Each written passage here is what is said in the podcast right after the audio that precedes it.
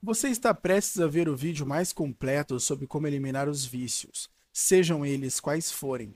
Vícios em redes sociais, jogos, drogas e por aí vai. Certamente você vai sair daqui com uma estratégia um plano de ataque ao seu vício, onde tudo que você precisa fazer é apenas pôr essa estratégia em prática. Não foi fácil criar o roteiro desse vídeo, passei muito tempo fazendo pesquisas para te ajudar, sem equipe, sem ninguém, apenas eu trabalhando eu pesquisei, eu escrevi e editei esse vídeo para você.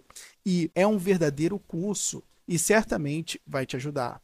Já deixa aqui o seu gostei no vídeo e vamos em frente. Como dizia Nietzsche, só se vence aquilo que se substitui. E isso define o que vamos fazer em primeiro lugar. Mais para frente, vamos ver a estratégia que vamos usar para eliminar qualquer vício que exista e que esteja te aprisionando. Porém, agora, nesse exato momento, vamos aprender uma regra que vamos usar para regular os níveis de dopamina no seu cérebro. Isso é necessário para enfraquecer o seu vício, para que depois possamos executar a estratégia que planejei para você e fazer com que substitua os vícios para excelentes hábitos. E essa regra é a regra do nada. Quando você vai à academia, faz um treino intenso, onde você sabe que levou o seu corpo ao limite, você provavelmente vai sentir bastante dor nos próximos dias. Mas quando essa dor aparece, você não se sente mal com isso. Você, na verdade, se sente bem. Mesmo que doa literalmente para sair da cama e se mexer, você se sente bem porque sabe que colocou muito esforço durante o treino e agora seu corpo está se reconstruindo mais forte. Você sabe que esse tipo de dor é parte do processo de fortalecimento. Por outro lado, vamos fingir que você é um completo iniciante e não sabia que ficar dolorido era parte do processo. Se você acordasse de repente, dois dias depois do seu primeiro treino intenso de pernas, com uma dor incrível nas coxas, você poderia ficar preocupado. Você poderia pensar que fez algo errado porque estava bem e de repente mal consegue andar. Essa dor poderia até fazer você tomar algum remédio para tentar aliviar os sintomas. A única diferença de uma situação para outra é que, em uma, a dor era parte do processo e você sabia disso. A dor é um bom sinal.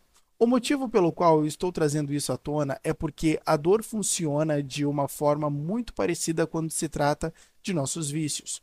Não apenas nossos vícios, mas todos os nossos comportamentos. Sempre que você se entrega a alguma atividade prazerosa, seja jogar videogame, assistir vídeos pornográficos online ou devorar fast food, você está aumentando seu nível de dopamina para níveis muito mais altos que o normal. Agora, o que é interessante é que quando você cessa essas atividades, sua dopamina não volta apenas para o nível de base que você começou. Ela, na verdade, cai abaixo da base, diretamente correlacionada com o quão alto foi o pico. O que significa que quanto mais alto e mais longo for o prazer que você está perseguindo, mais baixos serão os níveis de dopamina depois do desfrute desse prazer. Agora, como se sente com um nível baixo de dopamina? Eu sei o que você sente: falta de motivação, cansaço, incapacidade de se concentrar, ansiedade, não conseguir sentir prazer com experiências anteriormente desagradáveis, sensação de desesperança, problemas para dormir e por aí vai. Basicamente, você se sente um lixo. Isso, de uma certa forma, é um tipo de dor. Não é bem a dor física que você sente depois de um treino pesado. Isso é mais uma coisa mental um tipo de dor chata, desconfortável e triste. Agora, o que é interessante é que essa dor é, na verdade, uma coisa boa. Assim como a dor depois de malhar é uma coisa boa. Veja, a única forma de seus níveis de dopamina se recuperarem para os níveis de base, para os níveis que costumavam a ser anteriormente, onde era fácil encontrar motivação e prazer na vida, é não fazer nada. Esse sentimento chato, triste e cansado que você tem depois de dar um tempo das atividades prazerosas é um sinal de que seus níveis de dopamina estão lentamente começando a se recuperar. Então, em vez de buscar mais atividades que aumentam a dopamina para aliviar-se dessa dor, não faça nada em vez disso. E você eventualmente vai se curar com o tempo. Claro, eu não quero dizer literalmente não fazer nada o dia todo ou ficar longe de tantas atividades prazerosas que, inclusive, são boas, como praticar esportes, por exemplo. Dia após dia, seus níveis de base vão regular e muitas coisas que recentemente pareciam chatas vão começar a parecer levemente prazerosas de novo, como fazer algum trabalho ou conversar com, algum, com algumas pessoas. Aqui está a sua chance de se concentrar em construir bons hábitos, para que você possa eventualmente ter uma vida onde recorrer aos seus maus hábitos não seja sua forma de aumentar seus níveis de dopamina. Agora vamos ver a estratégia mais eficiente que tem para eliminar os vícios. É esta a estratégia geral que nós vamos usar ao longo dos próximos meses. Veja, uma tendência comum que eu percebo entre as pessoas que tentam superar seus vícios é que elas de alguma forma se motivam. Talvez elas assistam um vídeo no YouTube leiam um post ou um livro, ou talvez elas ouçam alguém que parou e obteve muitos benefícios. Seja o que for, elas sentem que desta vez vai ser especial. Então elas dizem: desta vez eu vou ficar limpo para sempre. Elas têm toda essa motivação, mas não têm nenhuma estratégia, nenhum plano do que fazer além de se afastar de sua substância de escolha. Elas estão essencialmente apenas jogando chiclete na parede esperando que grude, né, para ver se cola. E na maioria das vezes, a maioria das pessoas falham. Na verdade, um estudo descobriu que apenas um em cada dez americanos conseguem superar um vício. E acredite, não deve ser muito diferente disso para nós brasileiros. Então, é seguro dizer que esse plano de apenas se motivar não é eficaz. O que eu descobri é que simplesmente seguindo uma estratégia, qualquer estratégia, suas chances de sucesso disparam. É por isso que grupos como Alcoólicos Anônimos são tão eficazes. Eles seguem um conjunto rigoroso de regras e têm um plano de batalha. Você precisa ter a mesma mentalidade quando se trata de enfrentar seu próprio vício, seja ele pornografia, álcool, fumo, videogames, mídias sociais, o que for. Você precisa ter uma estratégia, ponto. E a estratégia que nós vamos usar ao longo dos próximos meses é uma que eu achei particularmente eficaz. É uma estratégia que eu ensino para muitas das pessoas que eu oriento. É uma estratégia que funciona se você puder segui-la. Em vez de focar toda a sua energia em não fazer seu mau hábito, foque toda a sua energia em construir bons hábitos. Basicamente, essa é a nossa estratégia. E ao fazer isso, você transforma lentamente sua vida em um estilo de vida onde sua substância de escolha nem parece tão atraente. Isso significa que esse vídeo vai se concentrar em como construir bons hábitos. Vamos falar sobre como os hábitos funcionam, como eles são formados e como você pode ter certeza que eles estarão incorporados no seu cérebro para sempre. Depois, vamos falar sobre força de vontade e autodisciplina, que te dão os recursos que você precisa para começar a construir esses hábitos. Nós vamos falar sobre como você pode mudar o seu ambiente para que você viva em um lugar otimizado, onde construir bons hábitos é mais fácil do que o normal. E depois de aprender tudo isso, cabe a você tomar uma atitude, seguir as coisas que você aprendeu e começar a construir esses bons hábitos. E lentamente, com o tempo, à medida que você começa a incorporar bons hábitos na sua vida, você vai descobrir que coisas como pornografia e drogas serão menos atraentes. Agora, por que essa estratégia é tão eficaz?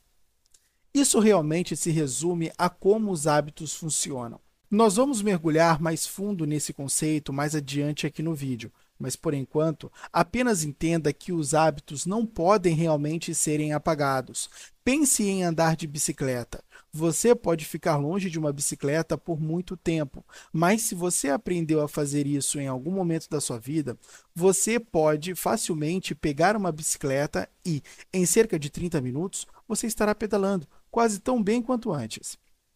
Nosso cérebro guarda os hábitos até o dia em que morremos, e por causa disso, você não pode apagar um hábito de vez. Você não pode simplesmente se dizer que vai ficar longe da pornografia para sempre e esperar que isso aconteça, porque é impossível esquecer os hábitos de vez. É fisicamente impossível, não vai acontecer. Mas o que a pesquisa descobriu é que você pode alterar esses hábitos. E o que eu quero dizer com isso? Digamos que você é alguém que recorre às mídias sociais ou ao fumo sempre que se sente entediado. Você pode alterar esse hábito e substituir a ação que você toma quando se sente entediado. Então, em vez de entrar no Instagram ou no Facebook, é possível treinar-se para ler um livro ou ir à academia em vez disso. Isso se aplica a você que tem um vício em pornografia também. Se você puder alterar seu hábito de assistir pornografia encontrando algo que também seja prazeroso para tomar o seu lugar, você pode mudar a forma como a sua mente funciona. Em vez de recorrer à pornografia sempre que se sente mal, você vai se encontrar buscando outras coisas, ou pessoas, ou experiências. E se você puder, de alguma forma, começar a buscar hábitos que sejam benéficos para você, hábitos que te façam mais saudável, feliz e rico, então nós teremos resolvido o verdadeiro problema você vai começar a viver uma vida que realmente vale a pena e você nem vai precisar de pornografia na sua vida mais. E essa é a estratégia geral que nós vamos implementar juntos nos próximos meses. Agora vamos ver como os hábitos funcionam e como eles são estruturados. Antes de tudo, lembre-se, nossa estratégia para os próximos meses é focar toda a nossa energia em criar bons hábitos, e para fazermos isso, nós vamos ter que entender como eles funcionam. Para entender como um hábito funciona, vamos ver o ciclo do hábito. O modelo do ciclo do hábito mostra que o hábito é gerado em três etapas. Gatilho. O gatilho pode vir de várias formas e maneiras. Pode ser algo no seu ambiente, como um objeto, ou um som, ou um cheiro. Pode ser também um certo horário do dia, um local ou até mesmo uma emoção. Seja o que for, o gatilho atua como um sinal que tende a disparar o hábito. Rotina. A segunda etapa do hábito é chamada de rotina. A rotina é o próprio hábito, é o comportamento que você executa. Então, se você tem um hábito de fumar cigarro, é o ato de pegar o seu maço, acender o seu cigarro e fumar. Esse processo inteiro é a rotina. Recompensa. A terceira e última etapa do ciclo do hábito é a recompensa. A recompensa pode vir de várias formas e maneiras e varia de pessoa para pessoa. Pode até ser uma combinação de diferentes coisas. Para o nosso exemplo de fumar cigarros, isso pode ser um rápido estímulo nos nossos níveis de dopamina, que a nicotina fornece. Pode ser uma pausa no trabalho, pode até ser um bom sentimento que vem de socializar para pessoas que gostam de fumar em grupos. O motivo pelo qual o ciclo do hábito é chamado de ciclo é por causa da recompensa. Se a recompensa para o hábito é satisfatória o suficiente, seu cérebro tende a repetir a rotina para obter a recompensa. E à medida que você for sendo recompensado ao longo do tempo, os hábitos vão ficando cada vez mais reforçados e eles tendem a ser repetidos com mais frequência. E esse é o ciclo do hábito.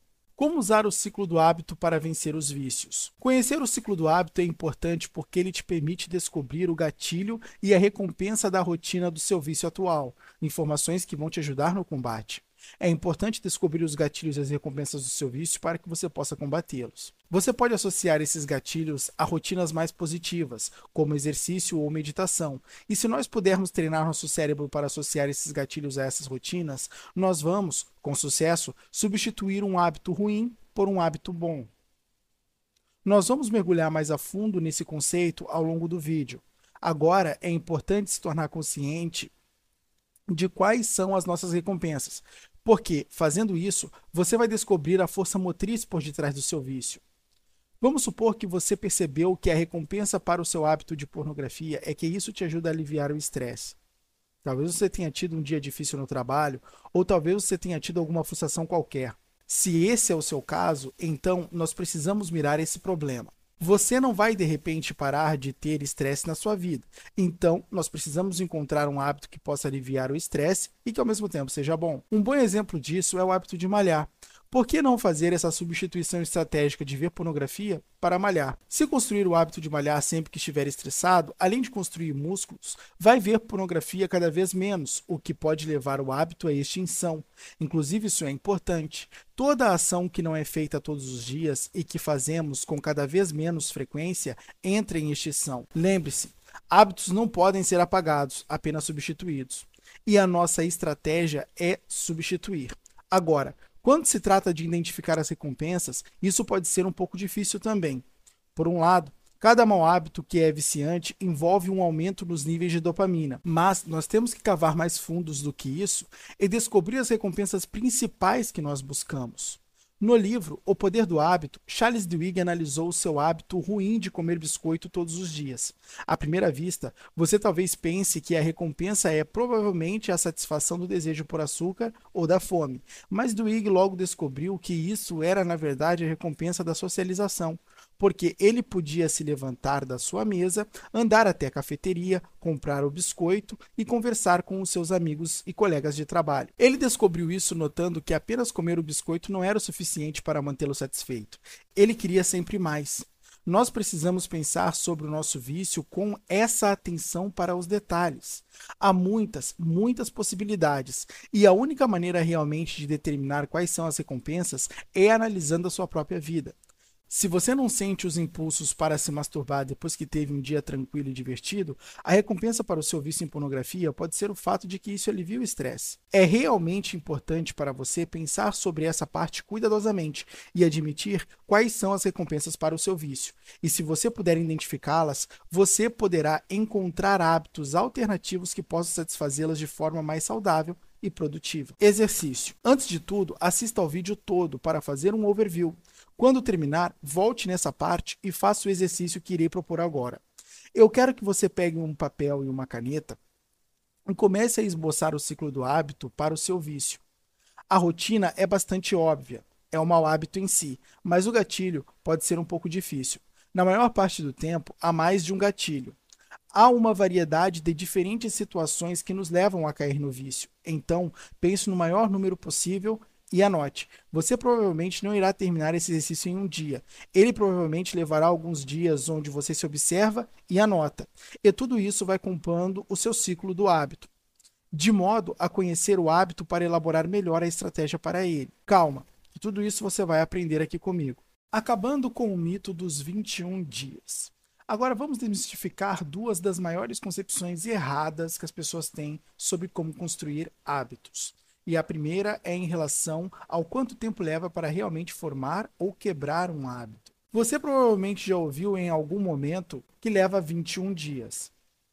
Isso simplesmente não é verdade.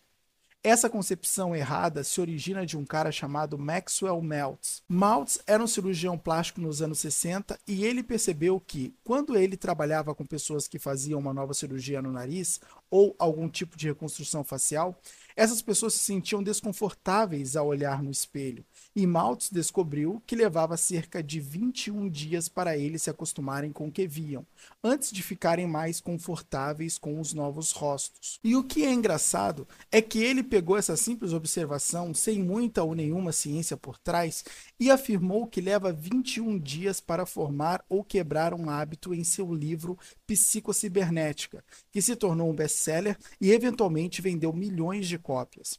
E com o tempo, as pessoas simplesmente assumiram que essa coisa de 21 dias para construir um hábito era verdadeira. Então, quanto tempo leva realmente para formar um hábito? O estudo da linha de automaticidade. Um estudo recente, conduzido na Universidade de Londres pela professora Philippa Halley, descobriu que depende muito. Eles observaram um grupo de pessoas e acompanharam quanto tempo levou para elas alcançarem um ponto de máxima automaticidade para uma variedade de hábitos diferentes. Agora, para aqueles que não sabem o que é automaticidade, é basicamente o quanto de pensamento você precisa colocar em uma tarefa. Por exemplo, se eu te disser para amarrar o seu sapato, você não vai ter que pensar muito sobre isso. As chances são de que você já amarrou o seu sapato vezes suficientes para que isso já tenha alcançado um ponto de máxima automaticidade. Uma rotina é considerada um hábito totalmente encorpado quando ela alcança o ponto mais alto de automaticidade. O estudo descobriu que toda rotina tem o que é chamado de linha de automaticidade, um ponto em que, se você repetir a rotina vezes o suficiente, ela se torna automática. Nesse ponto, a sua rotina é agora um hábito. E esse estudo descobriu que você pode levar de duas semanas a nove semanas, com uma média de 66 dias, para alcançar essa linha. E isso depende de quão complicada e difícil é a rotina. Por exemplo, a rotina de tomar seus suplementos pela manhã pode levar apenas três semanas antes de alcançar a linha de automaticidade antes de se tornar um hábito totalmente encorpado que você nem precisa mais pensar. Por outro lado, Uma rotina de ir à academia e malhar pode levar seis meses antes de atingir essa linha. Então, para você que pensa que formar um hábito precisa mantê-lo por apenas 21 dias ou fazer um desafio de 90 dias, você está muito enganado. Você tem que entender que vai ser uma jornada longa, muito longa. Uma jornada que pode levar potencialmente quase um ano para completar, dependendo de que tipo de hábito você está tentando construir. Acabando com o mito de que as recaídas eram tudo. Como se manter nesses hábitos sem perder um dia por um ano inteiro? E isso pode levar você a uma segunda concepção errada bastante comum, que é a de que se você recair, se você ceder e fumar um cigarro, ou tomar uma bebida, ou perder um dia de meditação, acabou tudo. Muitos de nós temos o que eu gosto de chamar de mentalidade de tudo ou nada. Pensamos que perdemos todo o nosso trabalho por uma recaída e não temos a paciência necessária para vencer esse desafio em nossa vida. Um número significativo de pessoas no mesmo estudo da Philippa Halley perdeu um ou dois dias enquanto estava construindo os seus novos hábitos. Talvez eles estivessem muito cansados ou talvez simplesmente esqueceram. Os pesquisadores aproveitaram essa oportunidade para olhar os efeitos disso na linha de automaticidade e, para surpresa deles, eles descobriram que perder um único dia não tem um efeito claro no progresso. A quantidade de perda de progresso era quase inexistente. No entanto, eles descobriram que, se você continuar a recair, se você continuar a perder dias de ir à academia ou fazer sua meditação diária, então você começa a perder muito progresso se manter essa consistência de perda. Então, perder dois dias era significativamente pior do que perder apenas um dia, e perder uma semana era muito pior do que perder apenas dois dias. Então, o que isso significa? Isso significa que nós precisamos mudar nossa mentalidade de achar que tudo está perdido por causa de uma recaída. Nós não devemos contar a quantidade de dias que se passam desde a nossa última recaída. A mentalidade que nós devemos ter é que nós vamos tentar o nosso melhor para nos manter nesse hábito por quantos meses forem necessários, até que ele alcance essa linha de automaticidade. Porque as chances são de que você vai recair em algum momento ou outro. De fato, estudos mostraram que 90% de todas as pessoas que tentam superar seus vícios ou construir novos hábitos recaem pelo menos uma vez ao longo de sua jornada. O que é importante é que você se force a voltar a construir seus bons hábitos no dia seguinte. Você deve resistir aos impulsos de se entregar quando falha, porque é quando você realmente começa a perder seu progresso. Siga em frente, que você eventualmente alcançará a linha de automaticidade. Você pode ter falhado por um ou dois dias, mas contanto que você se levante e tente de novo, não se preocupe com a sequência. Você eventualmente alcançará essa linha e, uma vez que você atingir essa linha, isso se tornará automático. Então, agora que você sabe como os hábitos realmente funcionam e você também sabe quanto tempo leva para formar um hábito, agora é a hora de nós selecionarmos um hábito para trabalhar. Há dezenas de bons hábitos por aí que são todos benéficos.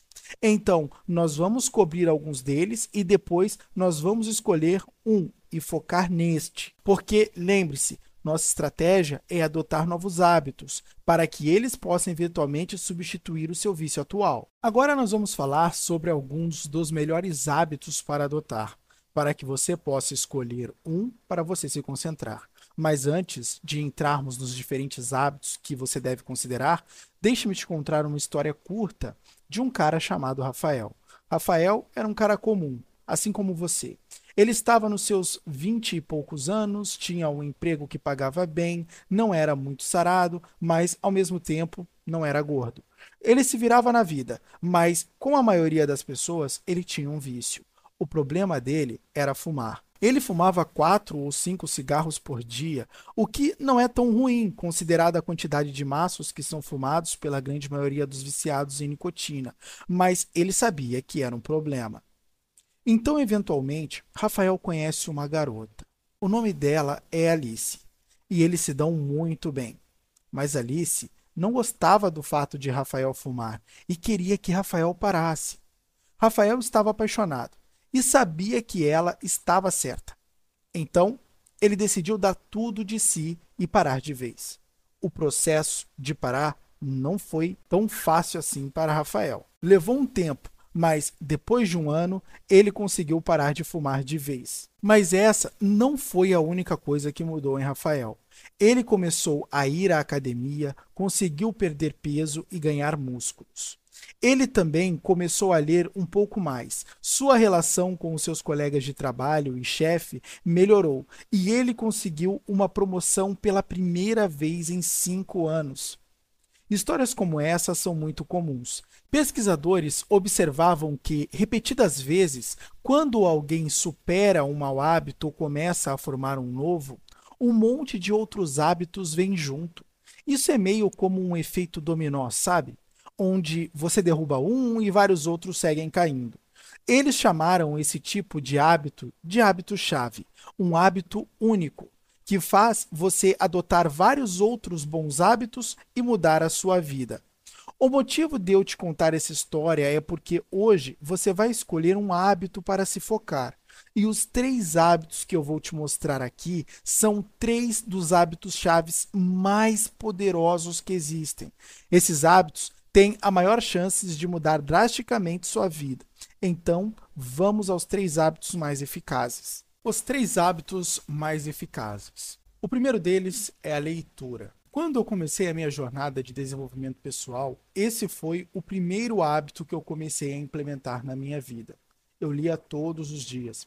Por causa disso, eu li vários livros. Agora, todo mundo sabe que a educação é importante. É por isso que passamos bastante tempo em escolas. No entanto, o problema reside no fato de que a maioria das coisas que aprendemos na escola não são úteis na nossa vida real. Algumas coisas são boas de saber e têm suas utilidades, mas não são tão práticas no nosso dia a dia. Em vez disso, nós precisamos aprender sobre coisas como habilidades sociais, nutrição, como se exercitar, inteligência financeira e empreendedorismo, coisas que nós não aprendemos na escola. Os livros te fornecem conhecimento sobre todos esses tópicos. Eles também te dão diferentes perspectivas sobre as coisas que nós acreditamos ser verdade. Por exemplo, a maioria das pessoas assume que elas devem sempre comprar um carro, mas às vezes pode ser melhor alugar um carro ou andar de Uber, por exemplo. Em um livro de inteligência financeira, você poderia ficar sabendo disso para tomar melhores decisões financeiras. Claro que essa decisão, de longe, não mudaria a sua vida. Obviamente não. Mas um conjunto de decisões bem tomadas mudam. E você sabe disso. Se você estiver lendo um livro sobre linguagem corporal, você vai começar a se tornar mais consciente da sua própria linguagem corporal, bem como daquelas pessoas ao seu redor. Se você ler um livro sobre dinheiro, você vai começar a ser capaz de realizar mudanças nos seus gastos, para gastar menos e poupar mais. E por causa da sua capacidade de influenciar qualquer parte da sua vida de forma positiva, a leitura é sem dúvida um dos hábitos chaves mais poderosos que existem. O próximo hábito é a meditação. O motivo da meditação ser tão poderosa é por causa do que ela faz com o seu cérebro. Ela treina uma parte do seu cérebro que é responsável pela força de vontade e autocontrole. E assim como ir à academia, se você treinar a força de vontade, ela realmente fica mais forte. E isso te dá a habilidade de fazer certas coisas, e coisas bem difíceis para muitas pessoas. Por exemplo, você vai se encontrar mais no controle das suas emoções. E isso é ótimo, porque muitas vezes nós recaímos ou cedemos aos nossos vícios quando nossas emoções estão fora de controle. Outra coisa que a meditação te treina a fazer é focar por mais tempo em algo. Meditação é simplesmente o ato de tentar focar sua mente em uma coisa. E isso é extremamente difícil para muitas pessoas hoje em dia. Quando você começa a meditar e a transformar isso em um hábito, você vai notar um aumento drástico na sua habilidade de focar. Talvez no passado você fosse o tipo de pessoa que não conseguia ler nem duas páginas de um livro sem se distrair. Muitas pessoas relatam um aumento de foco, sendo capaz de ler capítulos inteiros de uma vez, depois de transformar a meditação em um hábito.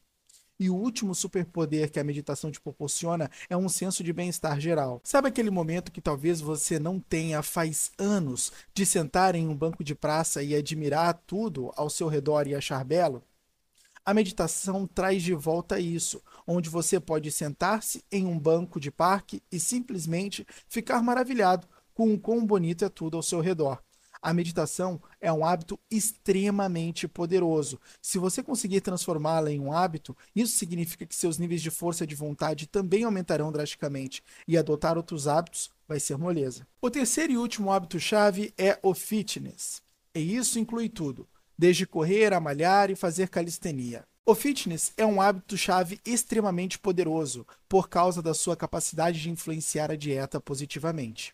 Pesquisadores descobriram que a maioria das pessoas que começam a se manter em uma rotina de fitness vai se encontrar ajustando a dieta também, mesmo que elas sejam orientadas a não fazerem isso. Isso faz muito sentido, porque se você está se esforçando na academia, você é menos propenso de consumir comida lixo logo depois, porque isso desfaz todo o seu trabalho duro.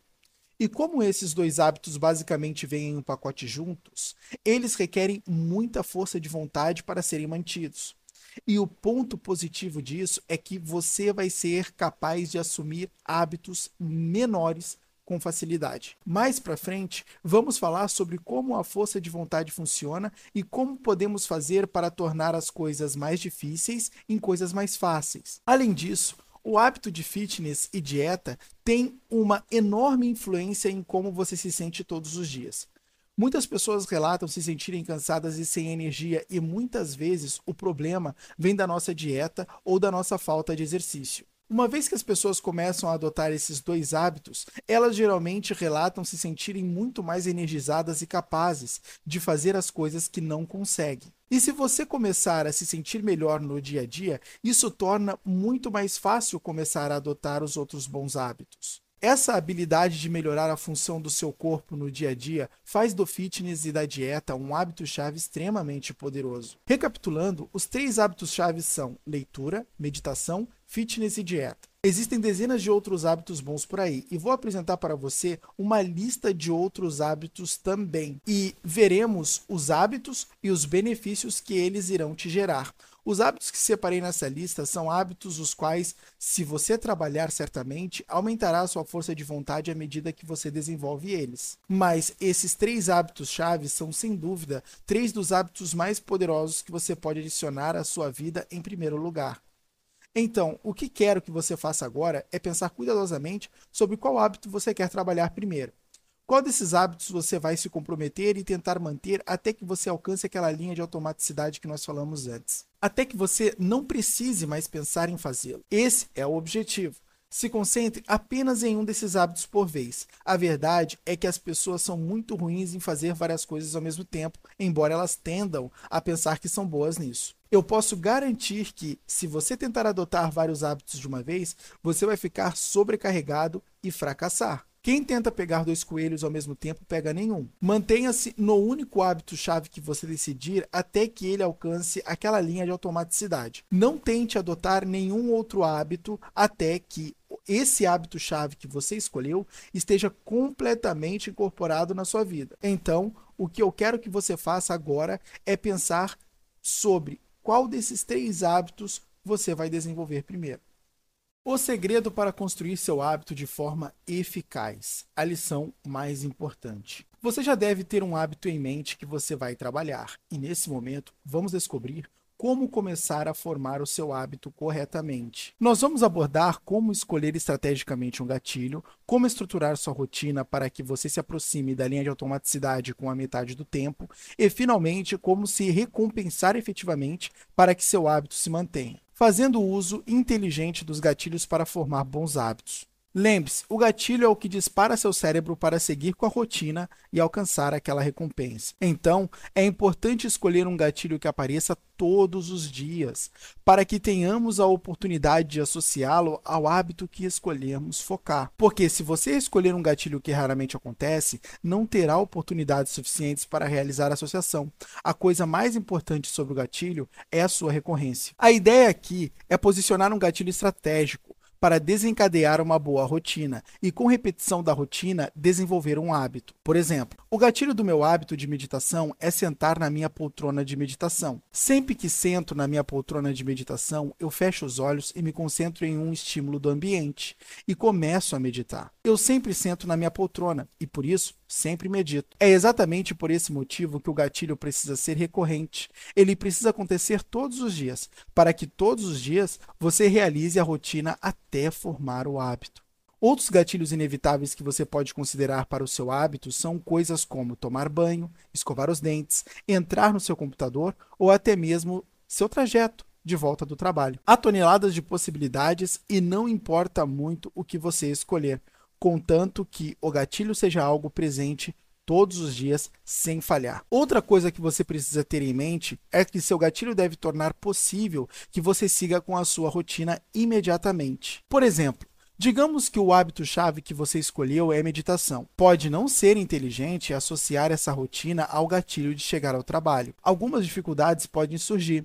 Se você planeja passar seus primeiros 10 minutos de trabalho todos os dias meditando, seu chefe pode te interromper e te dar uma tarefa. E eis que você vai se distrair e esquecer completamente de meditar. O que você deve fazer é escolher um gatilho que facilite que você siga com a sua rotina. Lembre-se que se depois de executado o gatilho a rotina não for executada, você nunca irá associar nada nem desenvolver o hábito-alvo. Por exemplo, se o hábito-chave que você está tentando construir é fitness, é extremamente eficaz se inscrever em uma academia que fique no seu trajeto de volta ao trabalho. Assim, quando você voltar do trabalho, você, se, você irá se deparar naturalmente com o seu gatilho, que é ver a academia. Esse gatilho é ótimo, porque quando você vê, você está a segundos de começar a sua rotina. E isso é bom, porque exige de você menos energia para começar a rotina, o que, pela lei do mínimo esforço, é mais fácil de iniciar. Outra coisa que eu quero observar é que quando se trata de escolher um gatilho, você precisa escolher um único gatilho.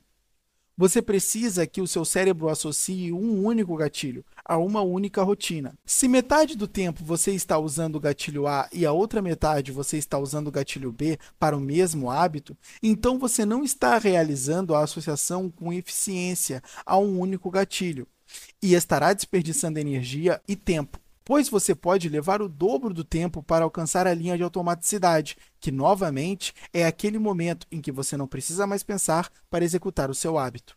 Fazendo uso inteligente da rotina para formar bons hábitos. Existe um grande problema com a maneira com a qual as pessoas elas iniciam as suas rotinas. Veja, a maioria das pessoas que começam um novo hábito coloca suas expectativas para a rotina muito altas. Elas dizem que vão malhar por pelo menos uma hora e meia, cinco vezes por semana, que vão meditar todos os dias por pelo menos 20 minutos, que vão terminar de ler pelo menos um livro a cada semana, mas não aguentam nem metade disso. Então, por que começar com metas que não podem alcançar? Sempre comece tudo com uma meta fácil. Sinta a sua capacidade de desenvolver a tarefa e vá aumentando ao longo do tempo a sua meta. Metas mais altas exigem força de vontade mais alta, e força de vontade aumenta com o tempo e com o progresso, vencendo etapas. Venço uma meta pequena e aumento a meta. Venço a meta aumentada e aumento novamente, e por aí vai. Nós vamos mergulhar mais a fundo no conceito de força de vontade mais para frente nesse vídeo, mas por enquanto eu só quero que você lembre desses dois fatos sobre a força de vontade. O primeiro fato é que seu hábito ainda é novo. Ele requer uma quantidade decente de força de vontade para se manter. Quanto mais perto seu hábito chegar da linha de automaticidade, menos força de vontade ele vai exigir. O segundo fato é que nosso cérebro tenta fazer o seu melhor para conservar a força de vontade. Então, quando seus níveis de força de vontade caem abaixo de um certo limite, ele vai fazer de tudo para tentar conservá-la. Então, seus níveis de força de vontade estão baixos e você está voltando do trabalho e você vê sua academia, que é o seu gatilho. E isso significa que você tem que malhar por uma hora e meia. O que seu cérebro vai fazer? Seu cérebro vai sinalizar que não há como malhar por uma hora e meia com esse tanque de força de vontade bastante vazio. E eu posso quase garantir que você vai pensar em não ir. Então, você acaba indo para casa assistir a nova temporada da sua série predileta enquanto come Doritos. Você acorda na manhã seguinte e se sente terrível e culpado, porque você tecnicamente falhou no cumprimento do seu objetivo. Sua motivação para à academia simplesmente não é mais a mesma. Você começa a pular mais dias e, quando se dá de conta, você já está de volta ao ponto de partida. Isso parece familiar? Esse tipo de coisa acontece o tempo todo. É por isso que apenas 8% das pessoas conseguem se manter em seus objetivos depois de traçados. A armadilha em que a maioria de nós cai é que nós focamos muita energia em quão duro nós devemos trabalhar durante nossas rotinas. Em vez disso, nós devemos focar em simplesmente fazer o suficiente. Na verdade, alguém que vai à academia todos os dias e malha por apenas 10 minutos vai chegar à linha de automaticidade muito mais rápido do que alguém que, parece, que aparece a metade das vezes malha por uma hora, duas ou até três horas. Isso porque a única coisa que vai te aproximar da linha de automaticidade é a consistência. Vou repetir isso. A única coisa que vai te aproximar de transformar esse hábito-chave em algo que você faz automaticamente, sem nenhum esforço, é a consistência. Basicamente, quão frequentemente você realiza o suficiente. Você pode estar pensando, como assim? Malhar 10 minutos? Não há como eu perder peso ou ganhar músculo malhando por apenas 10 minutos. E em partes, você está certo. Porque fazer nossos hábitos chegarem à linha de automaticidade é o nosso objetivo número um, é o mais importante.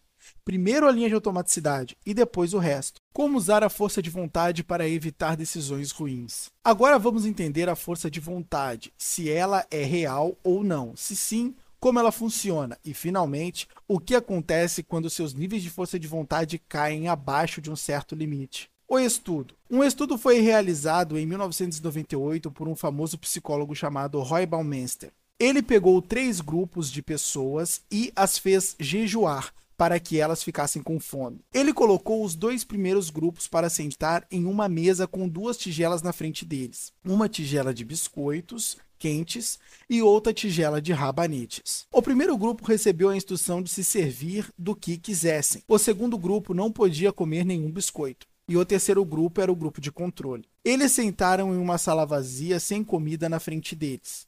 Depois de um tempo, os três grupos foram levados para outra sala, onde eles foram solicitados a trabalhar em alguns quebra-cabeças. Eles foram informados de que isso era um teste de raciocínio, mas esses quebra-cabeças eram, na verdade, insolúveis. O que os pesquisadores estavam observando era quanto tempo esses grupos de pessoas tentariam resolver esses quebra-cabeças antes de desistir. O grupo que podia comer biscoitos durou cerca de 20 minutos. O grupo de controle, que sentou em uma sala vazia e não tinha comida, também durou cerca de 20 minutos. Agora, Aqui está a parte interessante deste estudo. O grupo que teve que resistir e comer os biscoitos só durou 8 minutos. Agora, o que esse estudo nos mostra? Em primeiro lugar, ele mostra que a força de vontade é muito real.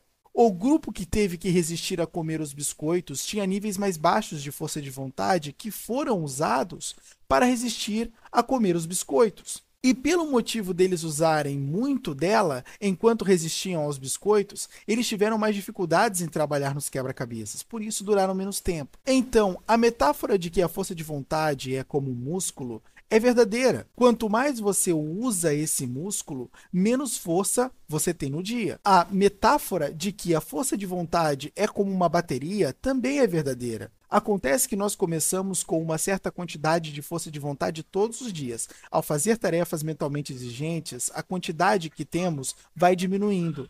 E assim como uma bateria, há formas de recarregar seus níveis de força de vontade. Mas se a quantidade de força de vontade que você tem cai abaixo de um certo limite, se seus níveis de bateria ficam baixos, então acontece uma coisa chamada de esgotamento do ego. O esgotamento do ego. Cientistas realizaram exames cerebrais ativos em sujeitos que tinham seus níveis de força de vontade reduzidos. Eles descobriram que, quando você está em um estado de esgotamento do ego, seu cérebro literalmente trabalha mais devagar. Além disso, o sistema de alarme do seu cérebro para erros fica mais fraco. Isso significa que você vai ter mais dificuldades em detectar erros no seu trabalho ou em qualquer outra atividade.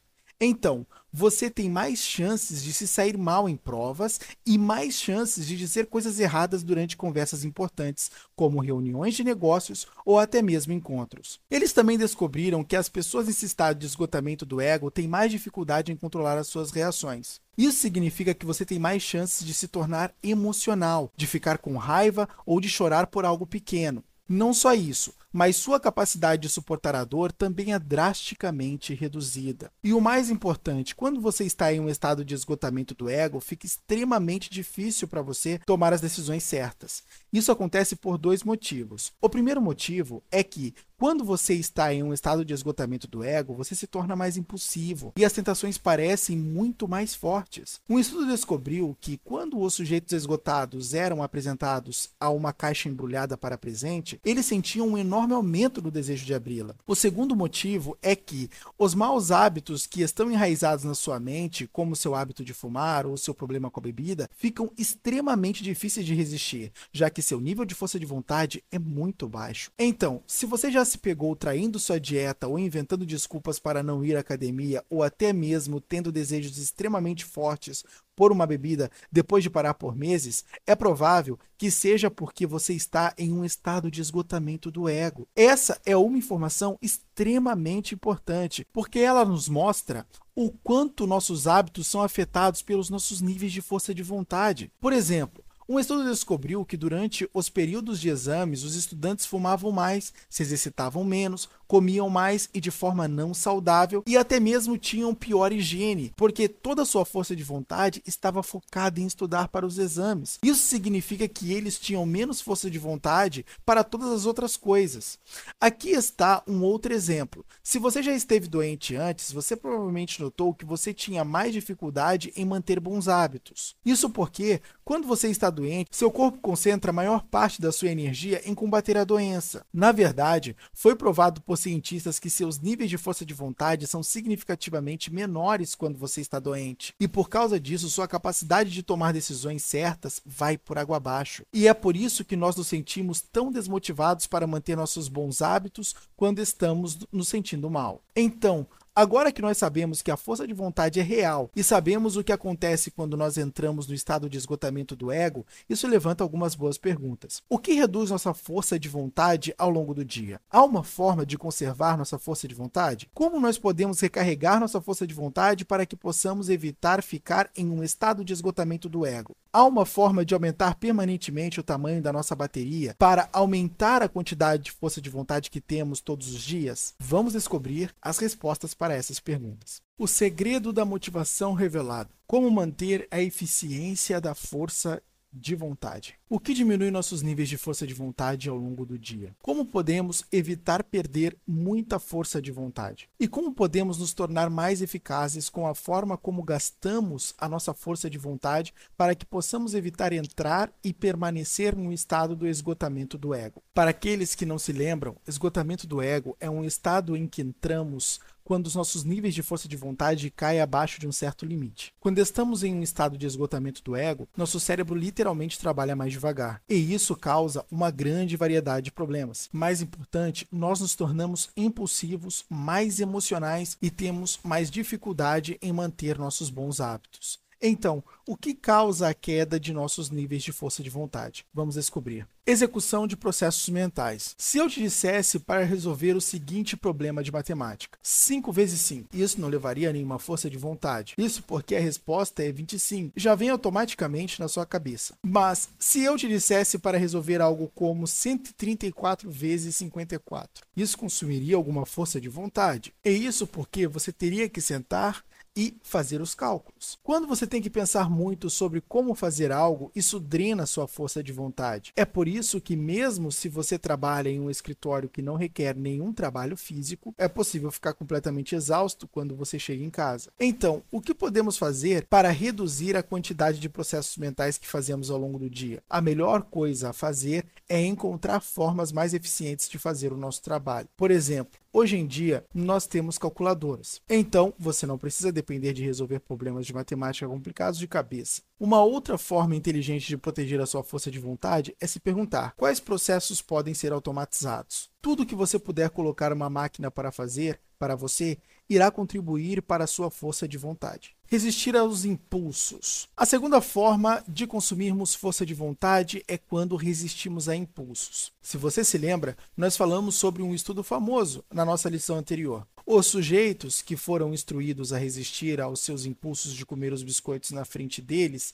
tinham níveis mais baixos de força de vontade do que seus pares, que poderiam comer os biscoitos a qualquer momento. Quando nós lutamos ativamente contra os nossos impulsos, isso consome força de vontade. Eu tenho certeza que muitos de vocês já se encontraram na seguinte situação: você está com vontade de fumar um cigarro ou de comer alguma comida não saudável, mas você se diz: "Não, eu prometi para mim que ia parar mas o impulso permanece, e depois de uns 30 minutos ou uma hora de lutar ativamente contra esse impulso, você cede às suas tentações. O motivo disso acontecer é porque você está esgotando sua força de vontade enquanto resiste a esses impulsos. E lembre-se, se seus níveis de força de vontade caem muito baixo, você entra em um estado de esgotamento do ego. Seus impulsos ficam mais fortes e você acaba cedendo. Então, o que podemos fazer sobre isso? Mudar seu ambiente. Há duas coisas que você pode fazer para evitar perder muita força de vontade enquanto resiste aos seus impulsos. A primeira é mudar seu ambiente. Se você está sentindo vontade de assistir pornografia quando está deitado na cama, você precisa sair do seu quarto e fazer uma outra coisa. É muito provável que estar na sua cama ou no seu quarto, combinado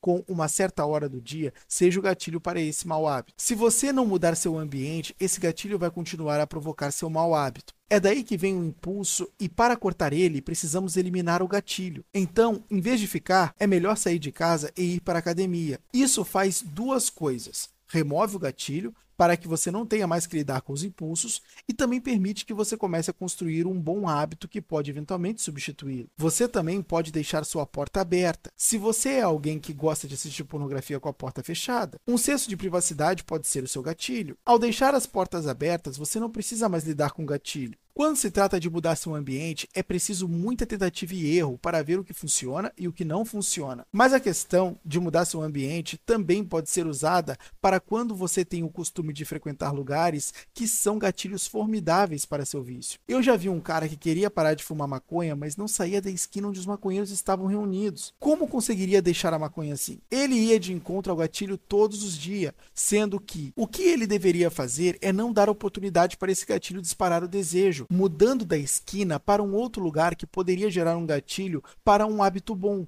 como a academia ou um lugar qualquer onde se reunisse um grupo de pessoas com um bom objetivo em comum, como um grupo de ciclistas ou corredores, e etc. Mude o seu ambiente. Atenção plena. A segunda maneira de evitar perder muita força de vontade ao resistir os seus impulsos é se tornar extremamente consciente do próprio impulso. Isso pode parecer meio esotérico, mas essa é uma das técnicas mais eficazes que existem quando se trata de prevenir recaídas. Na verdade, um grupo descobriu que os sujeitos que usaram a seguinte técnica tinham mais do que o dobro de chances de superar seu vício do que aqueles que não usaram. Então, aqui está a técnica.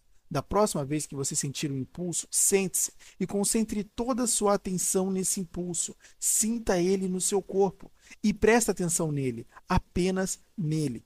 Você sente algo no peito ou em alguma outra parte do corpo? Concentre-se neste sentimento. Essa é uma forma de meditação que se chama atenção plena.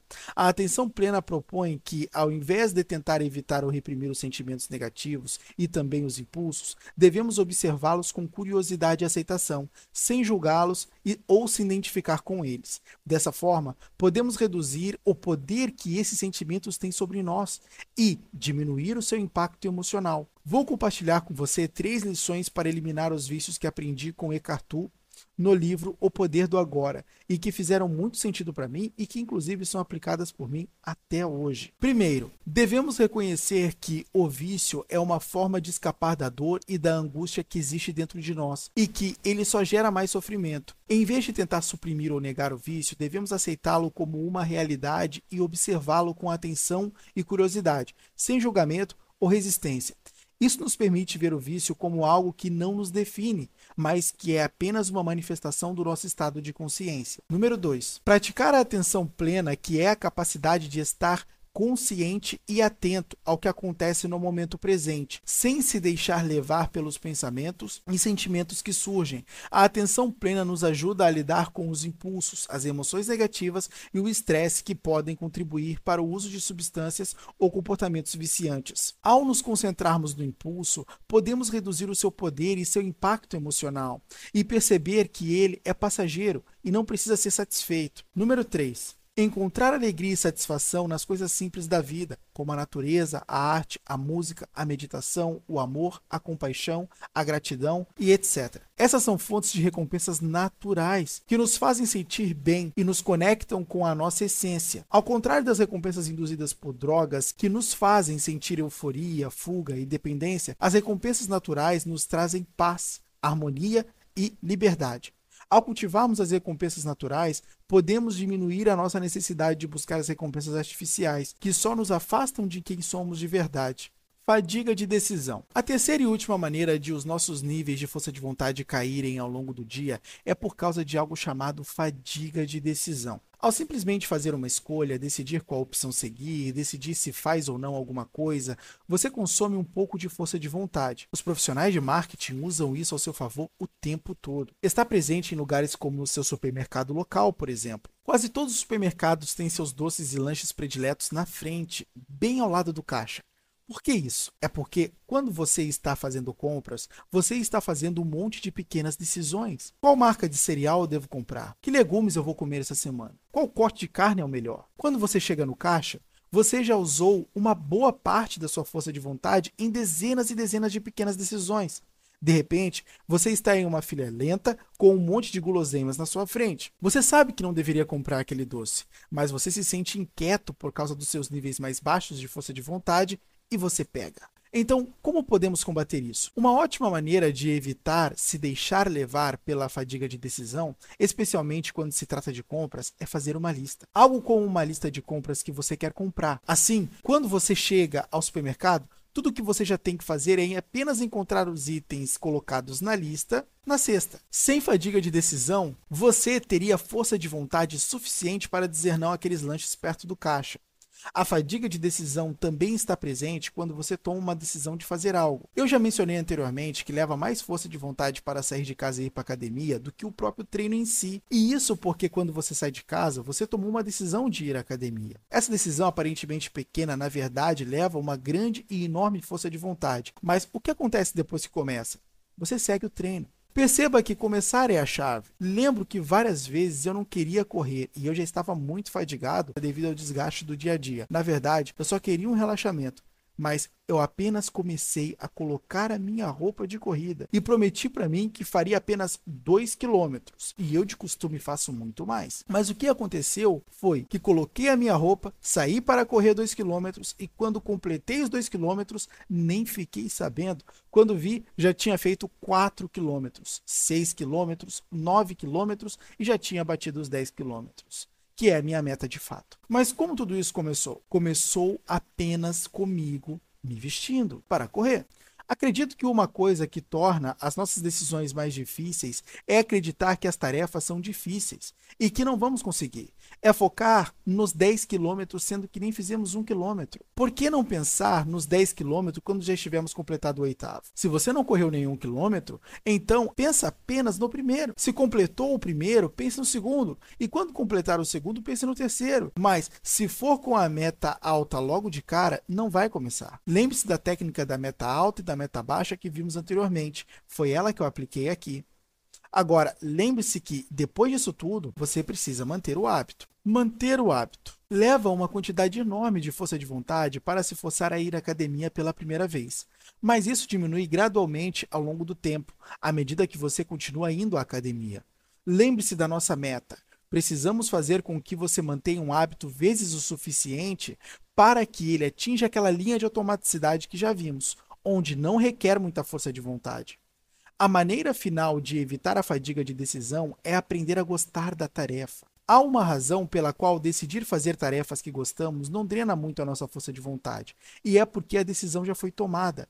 Nosso cérebro não precisa realmente decidir se quer ou não comer uma barra de chocolate. Ele quase sempre vai te impulsionar na direção da barra. Você pode conseguir esse mesmo efeito convencendo-se de que o hábito que você está tentando construir é a melhor coisa do mundo. Digamos, por exemplo, que você queira ir à academia. Se esse for o caso, então você deve começar a assistir vídeo de pessoas falando sobre os benefícios de ir à academia.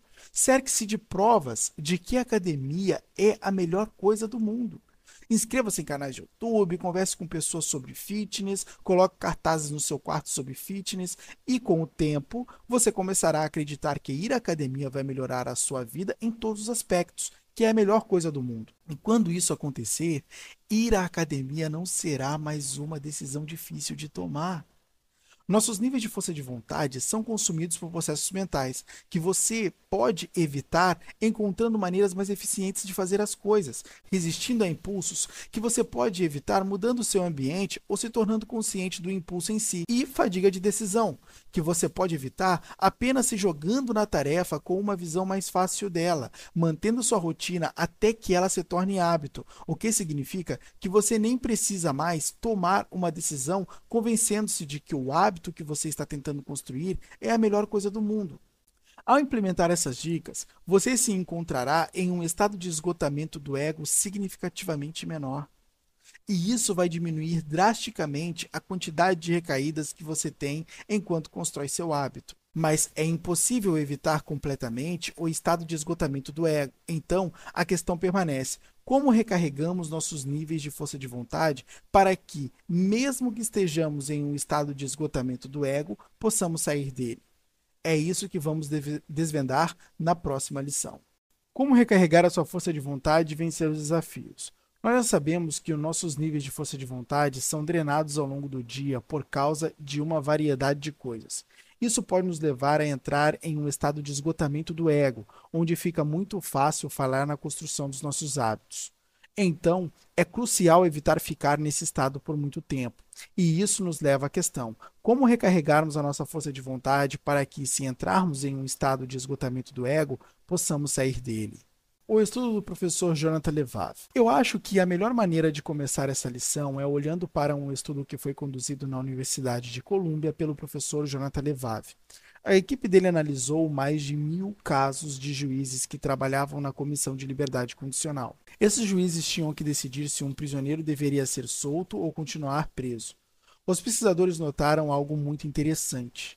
O maior indicador para saber se um prisioneiro seria concedido a liberdade condicional não era o tipo de crimes que eles cometeram e nem a quantidade de anos que eles cumpriram, ou até mesmo o quão bem comportados eles eram na prisão.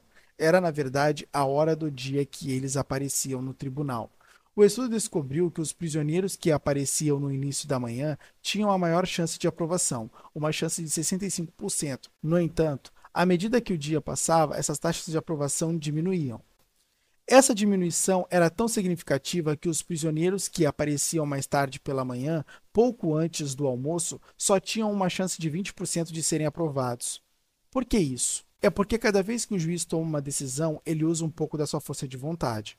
Isso é chamado de fadiga de decisão, que nós já falamos. À medida que o nível de força de vontade do juiz cai, fica mais difícil para ele tomar essas decisões. Então, o juiz simplesmente negava o pedido de liberdade condicional, pois era uma opção mais segura. Porque se você é um juiz e não tem certeza da decisão certa, é mais seguro manter o prisioneiro na cadeia do que soltá-lo. Por volta do meio-dia, os juízes iam para um intervalo para o almoço. Quando eles voltavam, de repente, a taxa de aprovação subia de novo por cerca de 60%. Esse estudo nos mostra o quanto de diferença podemos fazer se recarregarmos os nossos níveis de força de vontade. E a forma como fazemos isso se resume a duas coisas que os juízes fizeram durante o seu curto intervalo para o almoço. O que precisamos para recarregar a nossa força de vontade? A primeira é comer comida. Nós todos sabemos que o nosso corpo precisa de comida para funcionar. Então, não é surpresa que ela tenha um efeito direto nos nossos níveis de força de vontade. Mas nós não podemos simplesmente nos encher de comida lixo ou doces e esperar nos sentirmos bem. Um estudo foi realizado com um grande grupo de estudantes do ensino médio em 2007. Os pesquisadores dividiram os estudantes em três grupos.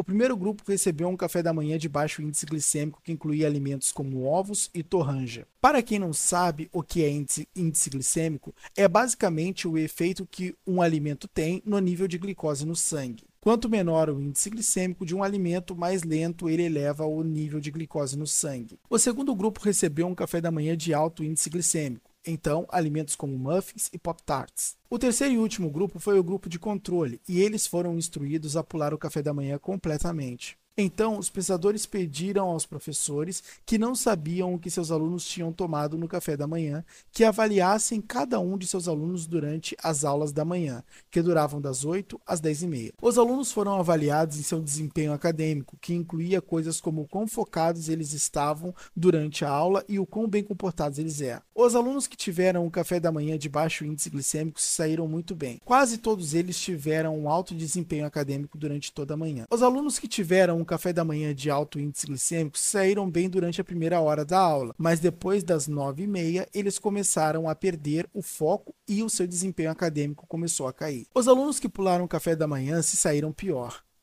Eles tiveram uma dificuldade extrema em prestar atenção e foram muito disruptivos.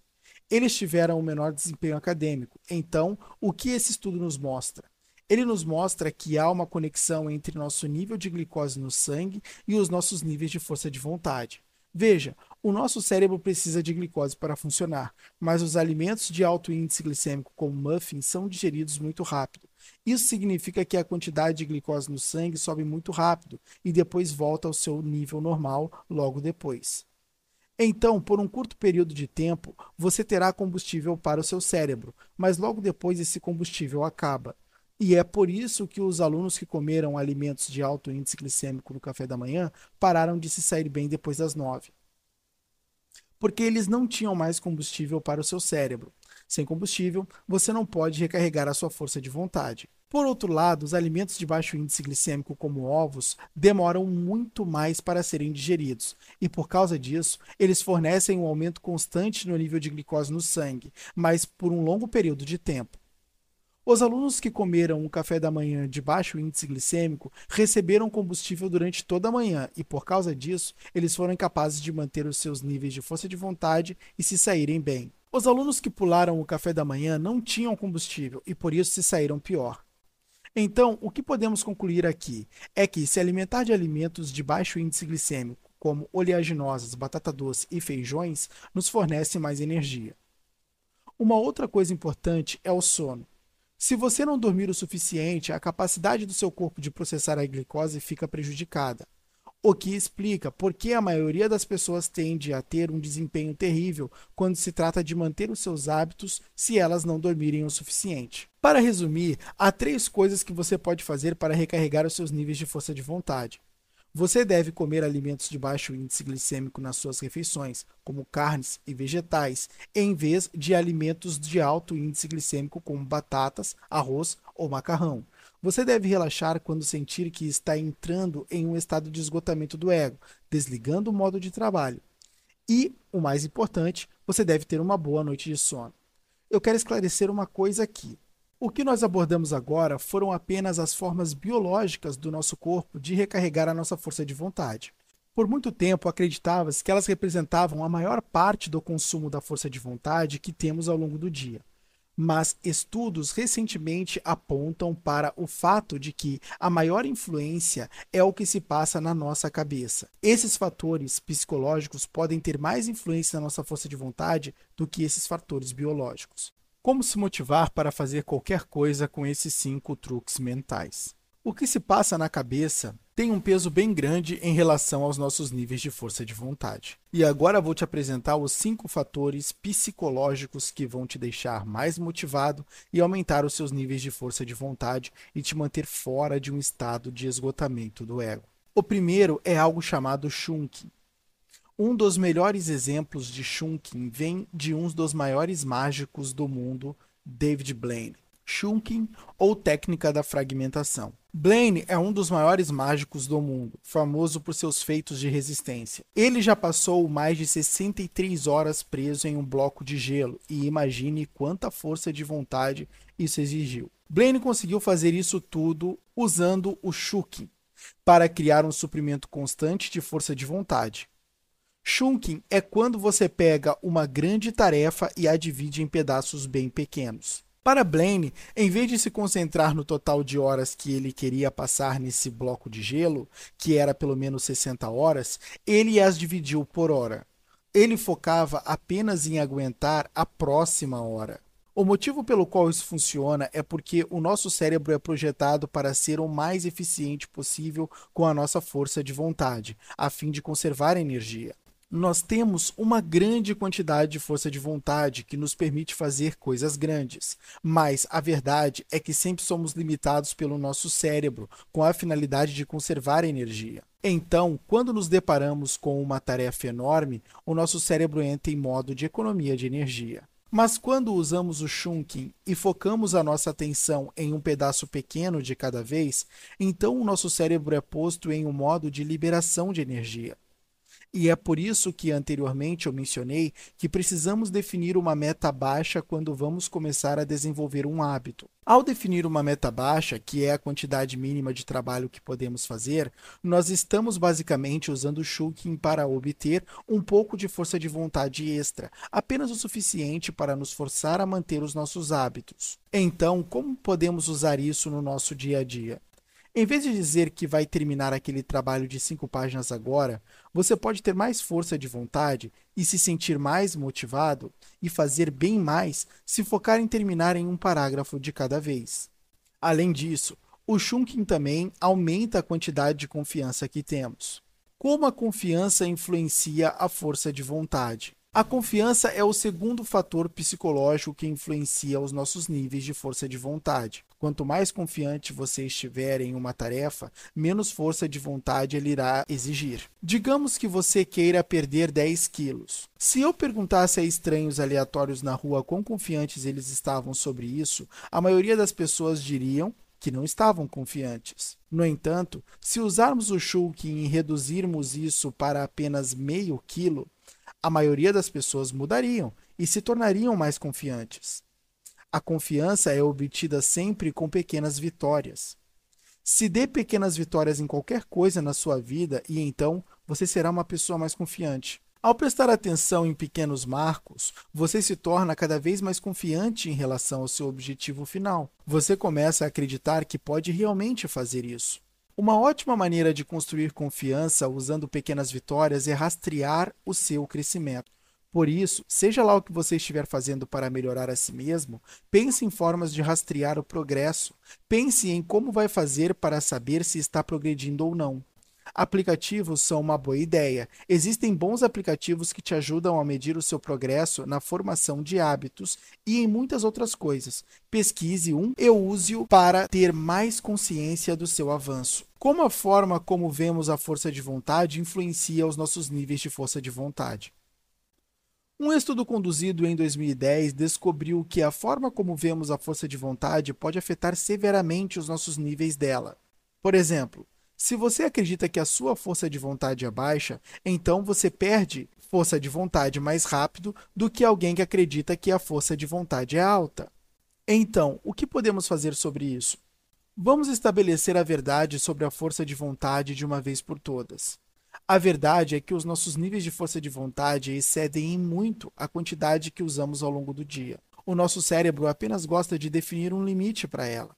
E eu acredito que aqui mora o grande problema da força de vontade. Porque perceba, nós somos preguiçosos e procrastinadores por natureza. Todo mundo tem preguiça e o hábito de adiar esforços que precisam ser feitos. Por que fazemos isso? Porque o nosso cérebro tende a nos limitar e por essa limitação imposta acreditamos que somos preguiçosos ou procrastinadores, mas na verdade apenas estamos sendo limitados por um economizador de energia. Acredito que, quando acreditamos que a nossa força de vontade sempre vai um pouco mais além do limite, que vai de modo comum, nós damos a ela um novo limite, um limite mais alto, que nos permitirá fazer muito mais do que fazíamos antes. A verdade é que, seja lá o que estivermos fazendo, precisamos ter a consciência de que sempre temos um pouco mais de força de vontade guardada. Como a identidade influencia a força de vontade? Quando você tem uma identidade que se alinha com seus objetivos e os hábitos que está tentando construir, isso diminui a quantidade de força de vontade necessária para mantê-los. Agora, isso é mais fácil dizer do que fazer. Como podemos mudar a nossa identidade? A melhor maneira de fazer isso é sendo cuidadoso com a linguagem. A forma como expressamos as coisas afeta como nós nos vemos. Por exemplo, se surge uma vontade de fumar, em vez de pensar na promessa que fez de parar, deveria pensar em como desassociar o vício da sua identidade. Você jamais deve dizer que é um fumante, e isso por si só já ajuda muito. Associar a sua identidade a algo é tornar aquilo parte de você, é fundamentar aquilo em sua vida. O cigarro não faz parte de você. Ele não tem nada a ver com você. Ele é apenas um item no qual você busca uma recompensa. Mas existem outras coisas que podem te dar essa mesma recompensa e não são ruins como o cigarro. Mas o que você precisa entender de fato é que você não é um fumante. Você apenas está fumando. Ser é profundo, é algo que faz parte de você. Agora, estar é algo superficial que pode mudar rapidamente. Estas coisas são diferentes e mudam a forma como você percebe seu vício. Se você é o vício, será muito difícil se desfazer de algo tão profundo assim que é você, que está arraigado à sua identidade. Mas se está, isso quer dizer que é uma condição de momento e que pode não estar mais nesta condição daqui a um tempo. O pensamento de alto nível. Um estudo conduzido em 2006 pelo professor Fujita descobriu que as pessoas que passavam mais tempo pensando pensamentos de alto nível teriam um nível significativamente maior de força de vontade ao longo do dia do que aquelas que tinham pensamentos de baixo nível. Agora, qual é a diferença entre os dois tipos de pensamento, o de alto e o de baixo nível? O pensamento de baixo nível é quando você pensa no como, quando e o que vai fazer. Por exemplo, você pensa em como vai chegar à academia, você pensa em como vai perder peso, você pensa em quais alimentos vai comer. O pensamento de alto nível, por outro lado, é quando você pensa em seus motivos para agir. Então, é quando você pensa em por que vai à academia, é quando você pensa em por que está tentando perder peso, é quando você pensa em por que você está mudando a sua dieta. Agora, não há nada de errado em ter pensamentos de baixo nível, porque eles são necessários para planejar as coisas. Você não pode fazer o jantar a menos que pense no que vai cozinhar. Mas é melhor se esforçar para ter pensamentos de alto nível mais vezes ao longo do seu dia. Pensamentos de alto nível criam um senso de propósito e significado. Se você pensar em por que está mudando a sua dieta o suficiente, você vai começar a acreditar realmente que mudar a sua dieta é o melhor para você. Um ótimo exercício que eu recomendo é pegar o hábito-chave que você está tentando construir e preencher uma página inteira com porquês. Né? Porquês de por que você está fazendo aquele hábito, por que você quer implementar aquele hábito na sua vida. Para resumir, há cinco maneiras poderosas de aumentar a sua força de vontade. O número um é o chunk, Quebrar os grandes objetivos em pequenas tarefas. O número dois é aumentar a sua confiança, para que você comece a acreditar que pode realmente realizar os seus objetivos. O número 3 é mudar a forma como você vê a força de vontade, que você é alguém que tem mais força de vontade do que parece ter. O número 4 é mudar a sua identidade. É mais fácil parar de fumar se você não se identifica como um fumante. E o número 5 é passar mais tempo pensando em pensamentos de alto nível. Como desenvolver a sua autodisciplina? Nós sabemos agora que nós temos muito mais força de vontade do que pensamos que temos. Mas quando os nossos níveis de força de vontade caem abaixo de um certo limite, nós entramos em um estado de esgotamento do ego, onde fica muito mais difícil manter os nossos hábitos. Então, como podemos aumentar a quantidade de força de vontade que podemos usar antes de entrarmos nesse estado? Como podemos aumentar a nossa autodisciplina? O estudo do professor Roy Baumeister. Vários estudos foram conduzidos entre 1999 e 2006 pelo professor Roy Baumeister, que é um dos pioneiros da pesquisa sobre força de vontade. Ele pegou grandes grupos de pessoas e testou quanto de força de vontade elas tinham inicialmente, forçando-as a fazer certos exercícios de força de vontade, como ver quanto tempo elas podiam trabalhar em um quebra-cabeça solúvel antes de desistir, por exemplo. O primeiro grupo era o grupo de controle, e eles foram simplesmente mandados para casa e voltaram em duas semanas. O segundo grupo foi instruído a participar de uma variedade de tarefas diferentes.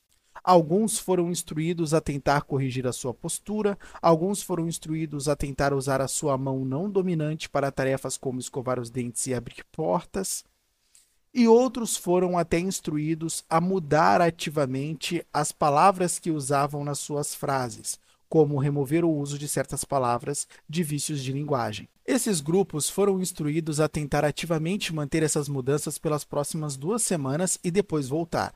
Então, Baumeister se surpreendeu ao descobrir que todos os grupos que exercitaram algum tipo de controle sobre as suas vidas tiveram um aumento significativo nos seus níveis de força de vontade após um período de duas semanas, em comparação com o grupo de controle, que não viu nenhuma mudança. Isso significa que a força de vontade é como um músculo. Quando você se exercita constantemente por longos períodos de tempo, os seus músculos ficam mais fortes, ficam maiores e você é capaz de levantar mais pesos. E com a força de vontade é exatamente a mesma coisa. Se você tentar ativamente mudar algo na sua vida, você está usando a força de vontade para fazer essas mudanças. E com o tempo, você será capaz de usar mais força de vontade sem entrar em um estado de esgotamento do ego o seu músculo da força de vontade ficará mais forte. E isso explica por que os hábitos chaves são tão poderosos. Existem pessoas que mudam um hábito na sua vida e de repente elas mudam a sua vida inteira. Elas mudam um monte de hábitos diferentes. O hábito chave é tão eficaz porque, ao manter um único hábito, você está treinando a sua força de vontade ela está ficando mais forte e à medida que a sua força de vontade fica mais forte, você tem mais força para mudar os outros hábitos na sua vida. Então, o que podemos fazer com esse conhecimento? Por que você precisa se manter firme e elevar a sua força de vontade? Se conseguirmos manter nosso hábito escolhido e levá-lo àquela linha de automaticidade, isso significa que a quantidade de autodisciplina que temos também aumentará dramaticamente nós colocamos o foco em construir um hábito-chave em vez de nos concentrarmos em nos livrar do nosso mau hábito. E isso porque, ao construir o hábito-chave, você eventualmente se tornará forte o suficiente para se livrar do mal. E é por isso que você vai notar que a grande maioria das pessoas que são extremamente bem-sucedidas tem uma obsessão com o desenvolvimento pessoal elas estão sempre procurando maneiras de usar a sua força de vontade para melhorar as suas vidas. E elas podem não saber, mas essa obsessão com a melhoria as torna fortes o suficiente para realizar as tarefas que as tornam bem-sucedidas. Então, ao tentar ativamente mudar a sua vida, ao manter o seu hábito-chave, você vai se tornar mais forte. Então, mantenha-se forte e continue, porque você está ficando mais forte a cada dia, desde que se mantenha nisso. E isso resume tudo o que precisamos saber sobre a força de vontade. Se você se encontrar relaxando durante a construção do seu hábito escolhido, lembre-se de que tudo o que precisa fazer é levantar-se e manter esse hábito. Se você seguir essa simples tarefa, vai ficar muito mais forte. Como ter uma vida incrível com essas seis coisas essenciais? Você pode até conseguir construir alguns bons hábitos, você pode até aumentar a sua força de vontade, mas sem essas seis necessidades humanas fundamentais, você não será capaz de superar o seu vício de vez. Certeza. A primeira necessidade humana fundamental é o senso de certeza. Os seres humanos precisam ter alguma esperança. Por exemplo, ir trabalhar e saber que no final do mês o seu salário estará lá. Se não tivéssemos certeza em nossas vidas, teríamos uma quantidade enorme de estresse. Imagine ir trabalhar todos os dias e não saber como vai ser o seu salário no final do mês. Quão confiante você estaria em pagar as contas ou colocar comida na mesa? Quando temos falta de certeza em nossas vidas, tendemos a buscar coisas que nos dão certeza. Por exemplo, se eu fumar alguns cigarros ou beber algumas cervejas, eu sei que vou me sentir bem. Uma boa maneira de combater isso é criando hábitos com recompensas consistentes. Por exemplo, se eu meditar todos os dias de manhã, eu sei que vou me sentir melhor pelo resto do dia. Mas, acima de tudo, a certeza é mais necessária em termos de segurança no trabalho e em casa. Esqueça tentar construir novos bons hábitos. Esqueça superar seus vícios. Sem ter uma renda estável, sem saber que você terá um teto sobre sua cabeça, sem saber que você terá comida para comer todos os dias, é quase impossível superar seus vícios nessas condições. Variedade. A segunda necessidade humana fundamental é a variedade. Temos uma necessidade de mudanças. Inclusive, você está vendo esse vídeo porque deseja uma mudança. Se você trabalha das 9 às 5 todos os dias, com a mesma rotina exata, onde você volta para casa e assiste aos mesmos programas de TV e come a mesma comida, então você vai ter muita dificuldade em superar seus vícios. Porque seus vícios oferecem um tipo de emoção, exatamente porque eles são a variedade em sua vida. Quando você está bêbado ou chapado, o mundo inteiro parece diferente. Isso adiciona alguma variedade à sua vida. Para combater isso, precisamos não necessitar dos vícios para ter esses momentos. Isso significa ter hobbies emocionantes que realmente te interessam. Isso significa fazer viagens emocionantes de vez em quando. Isso significa experimentar coisas novas, comidas novas, ideias novas e até conhecer pessoas novas. Se pudermos trazer mais emoção para nossas vidas, vamos recorrer menos à emoção que nosso vício proporciona. Significado: A terceira necessidade humana fundamental é o significado. Precisamos nos sentir importantes para as pessoas ao nosso redor ou para o mundo. Isso vai determinar a forma como nós percebemos o nosso valor percebido diante da nossa própria percepção. Perceba que o nosso valor está sempre atrelado ao serviço, à provisão de algum benefício para os outros. E isso é feito de várias maneiras diferentes. Algumas pessoas fazem isso construindo um negócio e ganhando milhões. Outras fazem isso ficando muito boas no seu ofício. E algumas pessoas até fazem isso criando dramas desnecessários em suas vidas. Sem uma fonte de significado, sentiremos o famoso vazio existencial e vamos apenas usar o nosso vício de escolha para preenchê-lo. Para combater isso, podemos cultivar aquilo que acreditamos ser o significado, porque o significado nunca está claro, não vem escrito na testa de cada um. O nosso lugar no mundo é descoberto na própria experiência que temos nele. Experimentamos uma coisa aqui, outra ali, até que achamos o nosso lugar. Mas às vezes temos uma bússola interior que aponta para o nosso lugar no mundo, e são as nossas emoções e projeções. O que você projeta? O que você sonha? O que desperta as suas emoções e que realmente dá vontade de fazer? É por aí que se encontram os significados. A única forma certa de não encontrar os significados é ficando parado. Esteja sempre em movimento. Amor e conexão. A quarta necessidade humana fundamental é amor e conexão. Somos criaturas sociais já foi descoberto que, se você não socializar com ninguém por um longo período de tempo, seu cérebro vai realmente diminuir. Precisamos formar vínculos íntimos com as pessoas. Precisamos nos importar com os outros e também sentir que os outros se importam conosco. E essa é uma das necessidades humanas fundamentais mais comuns que não está sendo adequadamente atendida. Muitas pessoas hoje em dia passam muito tempo atrás das telas, a ponto de não saberem mais como sair e se conectar com as pessoas.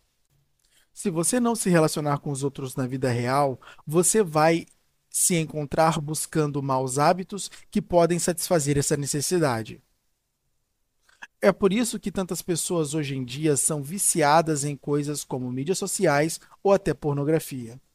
Muitos homens jovens hoje em dia assistem pornografia porque isso engana seu cérebro, pois te dá um certo prazer rápido e fácil, de maneira que eles podem saciar a necessidade sexual por meio do virtual, sem a necessidade de uma parceira real. Isso elimina a necessidade de se esforçar para obter uma parceira, e pela falta de necessidade, não há uma ação nessa direção. O indivíduo não vai atrás de uma parceira, que para isso ele teria que socializar e desenvolver habilidades sociais que somente a experiência permitiria, o que de certa forma ele acaba não desenvolvendo, o que dificulta ainda mais obter uma parceira. A pornografia, ao passo que ela sacia a necessidade sexual do indivíduo de forma artificial, podemos dizer, ela também impede que ele busque socializar para obter uma parceira e o mantém na mesma posição. Para combater isso, precisamos trabalhar em nossas habilidades sociais. Precisamos ser capazes de manter conversas profundas e significativas com as pessoas na vida real a verdade é que precisamos nos afastar mais do virtual e nos esforçar em cultivar relações melhores na vida real. Crescimento. A quinta necessidade humana fundamental é o crescimento. Precisamos ver progressos ou melhorias em nossas vidas. Precisamos ver que, se estamos trabalhando em algo todos os dias, estamos melhorando ou obtendo melhores resultados. É por isso que muitas pessoas com bons empregos acabam pedindo demissão depois de um tempo, porque elas não veem espaço para crescimento. Elas veem muito pouco ou nenhum aumento de salário. Elas não veem uma oportunidade de subir dentro da empresa e, por causa disso, elas sentem uma forte vontade de sair. Agora, você não precisa necessariamente ver progresso no trabalho. Muitas pessoas satisfazem sua necessidade de progresso buscando seus objetivos. Alguém que começa a malhar regularmente vai ver um progresso claro na quantidade de peso que ele pode levantar, bem como em seu corpo.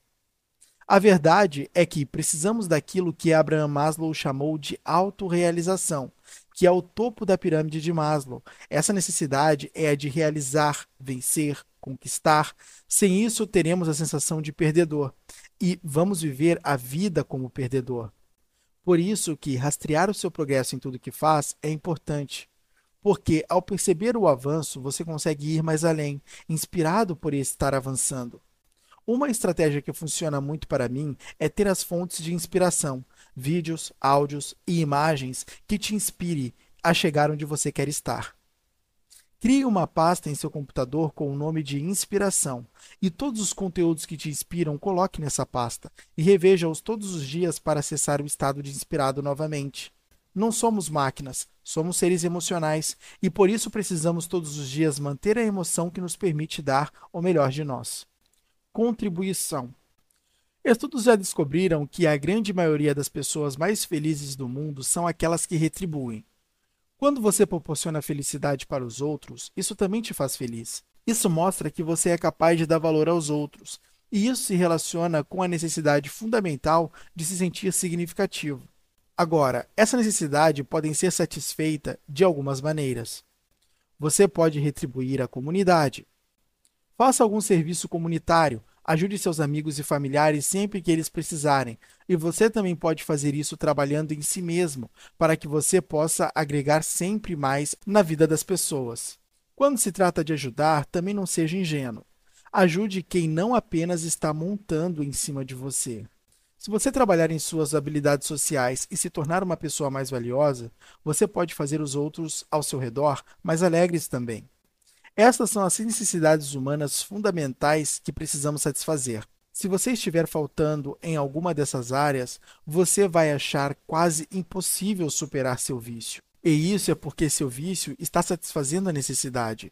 Então você não consegue largar ele, porque, de uma certa forma ou de outra, você precisa dessas necessidades satisfeitas. Nesse ponto, você já sabe muita coisa útil para superar seu vício.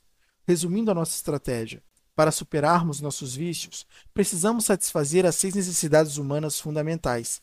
Fazemos isso usando nosso conhecimento de força de vontade e hábitos para construir um único hábito-chave. Esse hábito-chave nos tornará mais forte e nos permitirá construir outros bons hábitos ao longo do tempo. Então, continue focando em construir seus hábitos-chave. Você lembra quais são os hábitos-chave?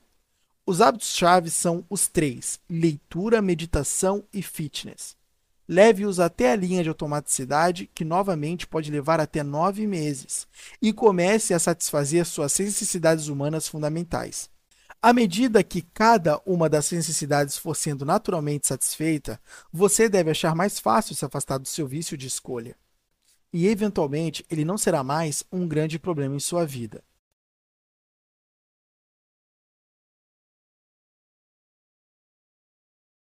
Construir e manter bons hábitos é a única maneira de realmente ter um progresso na vida. Além disso, também é a melhor maneira de superar vícios e dificuldades, pois os bons hábitos substituem os vícios, pois a verdade é que todo vício é nada mais que uma fonte de prazer diário. É por isso que você é viciado. Mas acontece que não são somente esses vícios que você pratica que geram prazer, existem outras coisas que geram prazer também. E obter prazer por meio de algo que te faz bem é muito melhor do que obter prazer por algo que te faz mal. E é exatamente por isso que a melhor estratégia é a substituição do ruim pelo bom. E neste momento vamos ver uma lista de 27 hábitos que podemos desenvolver que possuem diversos benefícios já comprovados e que verdadeiramente pode mudar a nossa vida, aprimorando o nosso corpo e a nossa mente, nos tornando capazes de vencer os desafios que temos na vida. Vamos ao primeiro. Hábito número 1: um, beba água.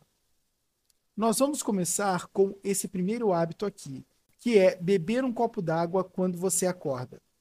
Há alguns benefícios para esse hábito, porque quando você acorda de uma noite média de sono, seu corpo está em um leve estado de desidratação.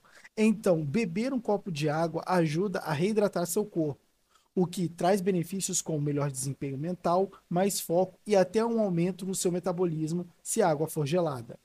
Hábito número 2: Aprenda a cozinhar. Construir o hábito de cozinhar suas refeições em vez de pedir delivery ou comer fora em restaurantes é definitivamente algo que vai te permitir ficar mais consciente daquilo que você está comendo. Veja, o problema de pedir comida fora é que a maioria dos restaurantes usam óleos que fazem mal à saúde, reutilizam óleos, usam mais açúcar do que o normal e colocam aditivos extras para que a comida tenha um gosto melhor e também para tornar seu negócio mais lucrativo. Então, se você come fora o tempo todo, as chances são de que sua dieta vai ser bem ruim, porque tem ingredientes de baixa qualidade. Por outro lado, quando você aprende a cozinhar, você pode decidir exatamente o que você quer colocar no seu corpo. Claro que muitos de vocês Claro que talvez você não consiga cozinhar todos os dias, por conta da sua rotina, e isso pode te forçar a pedir comida. Nesse caso, cozinhe quando der. E quando for pedir comida, busque a melhor opção que puder. Mas a verdade é que você nunca vai controlar a qualidade da comida da rua como pode controlar a que é feita por você. Outra coisa é o quanto saber cozinhar faz diferença em uma relação amorosa, tanto para manter quanto para seduzir uma mulher. Saber preparar uma boa refeição conta muitos pontos, mas o maior benefício é você poder controlar o que come, porque você é o que você come. Hábito número 3: pratique música. Aprender a tocar um instrumento ou praticar um instrumento e criar música em geral é um excelente hábito que desenvolve o seu cérebro. Os benefícios são muitos. Um benefício que me vem à mente é o fato de que isso aumenta o seu valor percebido. Quase qualquer pessoa que possa tocar um instrumento ou tenha algum tipo de talento musical é vista como um pouco mais atraente, especialmente quando se trata de namoro. Isso é bom, porque pode melhorar o aspecto dos relacionamentos da sua vida. Mas não para por aí. Aprender um instrumento musical pode trazer vários benefícios para o seu cérebro, sua saúde, sua vida social e sua autoestima. Agora vou te contar 10 benefícios de praticar música, que são resultados de estudos científicos. Primeiro deles, aumenta sua inteligência, pois a música estimula o raciocínio abstrato, a memória e a concentração. 2. Melhora a sua coordenação motora, pois a música exige sincronia entre os olhos, as mãos, os dedos, os pulsos, os braços e a respiração. 3. Reduz o estresse pois a música cria um estado de relaxamento e libera endorfinas que fazem você se sentir bem. 4. Amplia o seu círculo social, pois a música incentiva a cooperação, a comunicação e a expressão com outras pessoas. 5. Desenvolve a sua confiança, pois a música permite que você se sinta orgulhoso das suas realizações e supere seus medos. 6. Previne o envelhecimento, pois a música promove a saúde cerebral e previne doenças degenerativas como Alzheimer. 7. Fortalece seu sistema imunológico, pois a música aumenta a produção de anticorpos e reduz a inflamação. 8. Aumenta a sua criatividade, pois a música estimula a imaginação e a inovação. 9. Melhora o seu sono, pois a música regula o ritmo circadiano e ajuda a relaxar antes de dormir. 10 Aumenta sua motivação, pois a música gera emoções positivas e inspira você a buscar os seus próprios objetivos. Fazer música se torna interessante depois que você fica sabendo de todos esses benefícios. Acordar cedo. Acordar cedo é um hábito que quase todos dizem por aí que é uma necessidade de desenvolver se quiser fazer parte daqueles 1% de vencedores da sociedade. Mas o que ninguém diz é que esse hábito não é para todo mundo. Antes, vamos ver alguns benefícios de acordar cedo baseado em ciência. Melhora o desempenho acadêmico e profissional, pois acordar cedo está relacionado a maior tranquilidade e concentração para tomar decisões e realizar tarefas. 2. Maior produtividade e criatividade, pois acordar cedo permite aproveitar melhor as horas do dia e estimular o cérebro com novas ideias. 3. Melhora a saúde física e mental, pois acordar cedo promove a regulação de cortisol, um hormônio que, se regulado, regula o estresse, a energia e o humor. Além disso, acordar cedo também ajuda a regular o ritmo circadiano, que é o relógio biológico do nosso corpo, e a melhorar a qualidade do sono. 4. Maior bem-estar e felicidade, pois acordar cedo pode aumentar a autoestima, a gratidão e a satisfação com a vida. Mas tem um porém: acordar cedo não é para todos. A resposta pode depender dos seus genes, do seu ritmo circadiano, dos seus hábitos de sono e da sua rotina. Algumas pessoas se sentem mais dispostas e produtivas pela manhã, enquanto outras preferem a tarde ou a noite. O importante é respeitar o seu relógio biológico e dormir o suficiente para manter a sua saúde física e mental. Aquelas pessoas que se sentem mais dispostas à noite são chamadas de vespertinas ou corujas elas têm um cronotipo diferente das pessoas que se sentem mais dispostas pela manhã, que são chamadas de matutinas ou cotovias. O cronotipo é a predisposição natural que cada indivíduo tem de sentir picos de energia ou cansaço, de acordo com a hora do dia.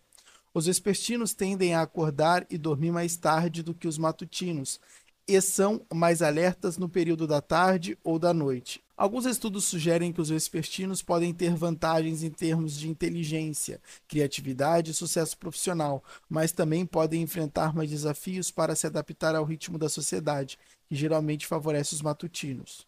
Portanto, não há um cronotipo melhor ou pior do que o outro, mas sim diferentes formas de aproveitar o potencial de cada um. É isso que não te dizem, simplesmente te sugerem acordar cedo como se isso fosse para todos, mas não é. Existem sites que realizam um teste com base em quiz para saber qual é o seu cronotipo. E se for noturno, só acorde cedo se não houver possibilidade de acordar mais tarde. Eu mesmo sou noturno e acredite, eu sou um zumbi pela manhã. Não consigo fazer absolutamente nada e minha energia vem somente depois das quatro da tarde, a ponto de eu sair para correr 10 km às 6 horas. Encontre o seu cronotipo, porque se um leão ficar frustrado porque não consegue voar, ele não viverá. Hábito número 5. Comece a ler. Ler ou ouvir audiolivros, em particular títulos de não ficção, é um dos hábitos mais importantes que existem. E isso é porque, se você pensar bem, esse mundo em que vivemos é meio que um jogo. E acontece que bilhões de pessoas antes de nós já jogaram esse jogo antes. E algumas que se deram bem no passado decidiram escrever guias para ajudar os outros a se darem bem no futuro. Então faz sentido que você leia esses guias para que você possa evitar alguns erros que eles cometeram e para que você possa replicar tipos semelhantes de sucesso que eles tiveram. Acredite, você não vai ter tempo suficiente para ter todas as experiências do mundo e descobrir as melhores ações que obtêm os melhores resultados. A leitura serve para isso. Também foi dito que ler apenas três livros sobre um assunto te torna mais conhecedor do que 99% da população naquele campo específico, o que pode te dar uma enorme vantagem sobre a maioria das outras pessoas. Ler é definitivamente um hábito incrível, porque te dá uma grande vantagem competitiva sobre seus pares. E a única desvantagem real que eu posso pensar é que pode ser um pouco difícil para algumas pessoas construir esse hábito, especialmente se a maioria da leitura que você fez no passado foi de livros impostos a você na escola. Se esse for o caso, eu sugiro que você encontre um assunto que você tem interesse genuíno e comece por aí. Escreva um diário. Manter um diário é um hábito terapêutico. Veja, Quando você mantém um diário, você está basicamente colocando seus pensamentos e emoções no papel. Então, até certo ponto, ele pode te dar o mesmo tipo de alívio que se tem ao conversar com um amigo sobre seus problemas. Porém, veja esses benefícios que tenho anotado aqui sobre escrever um diário. E só lembrando que eles são comprovados cientificamente. Benefício número 1: um, escrever um diário pode melhorar a saúde mental pois ajuda a aliviar o estresse, a ansiedade, a depressão e a regular as emoções. Escrever um diário pode aumentar a produtividade, a criatividade e a capacidade de solucionar problemas, pois organiza as ideias, estimula o pensamento crítico e facilita a tomada de decisões. 3. Escrever um diário pode favorecer o alcance de metas, pois clareia os desejos, motiva a ação e registra os progressos e os obstáculos. 4. Escrever um diário pode aperfeiçoar a escrita, pois desenvolve o vocabulário, a gramática, a ortografia e o estilo. Isso faz desse hábito um hábito bom de se desenvolver. Hábito número 7. Ouça podcasts que agreguem algo na sua vida. A grande vantagem desse hábito é que ele compartilha muitos dos mesmos benefícios que ler e ouvir audiolivros. Se você escolher ouvir o podcast certo, feito pelas pessoas certas, você pode definitivamente aprender algumas lições valiosas. No entanto, eu acho que esse hábito não pode ser comparado ao de ler livros, porque na maioria das vezes os podcasts são geralmente conversas improvisadas, o que significa que geralmente há menos informação específica e estruturada em comparação com um livro, onde o autor dedica meses pesquisando e escrevendo sobre um assunto específico seguindo uma estrutura. Lembre-se que informação não é poder por si, ao saber de uma fofoca, você não se tornou mais poderoso, mas a informação em ordem lógica, estruturada, que te deu uma vantagem na vida, como aumentar a sua concentração, ou inteligência, ou visão de mundo, essas sim te dão poder. Então, o podcast é, de certa forma, para um aprendizado mais geral, genérico, em comparação com a leitura, que é mais um aprendizado aprofundado em um assunto específico. É um hábito muito bom de ter mas ler ou ouvir livros ainda é melhor. Hábito número 8. Aprenda a dançar. Dançar é parecido com praticar música, pois também te ensina a entrar no estado de fluxo, o que te traz mais felicidade e diversão. Só lembrando que o estado de fluxo não é para todos. Alguns podem atingir em algumas tarefas específicas e outros em outras tarefas. Mas que diabos é o estado de fluxo? O estado de fluxo é um conceito psicológico que descreve uma experiência de total imersão, de total imersão e envolvimento em uma atividade, na qual a pessoa se sente completamente concentrada, satisfeita e realizada. O termo foi proposto pelo psicólogo Mihai Csikszentmihalyi, que estudou os fatores que contribuem para a felicidade e a produtividade humana.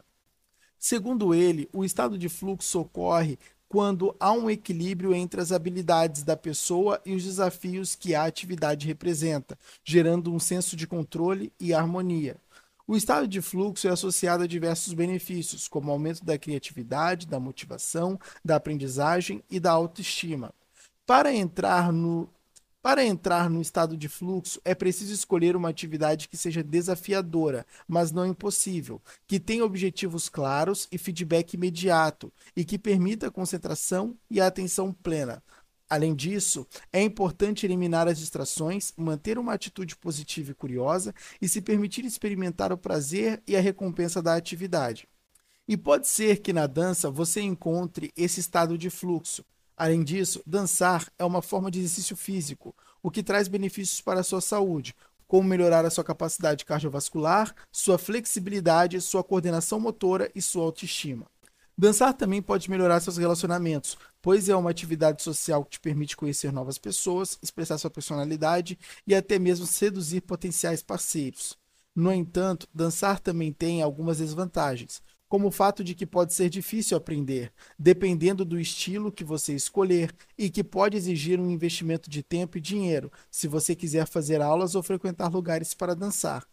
Vou compartilhar com você alguns benefícios da dança para a saúde e o corpo que vão fazer você querer praticar já. Só para título de curiosidade, eu pratiquei dança por um ano e aprendi bolero, salsa, forró, samba e rock, e me fez muito bem. Vamos aos benefícios.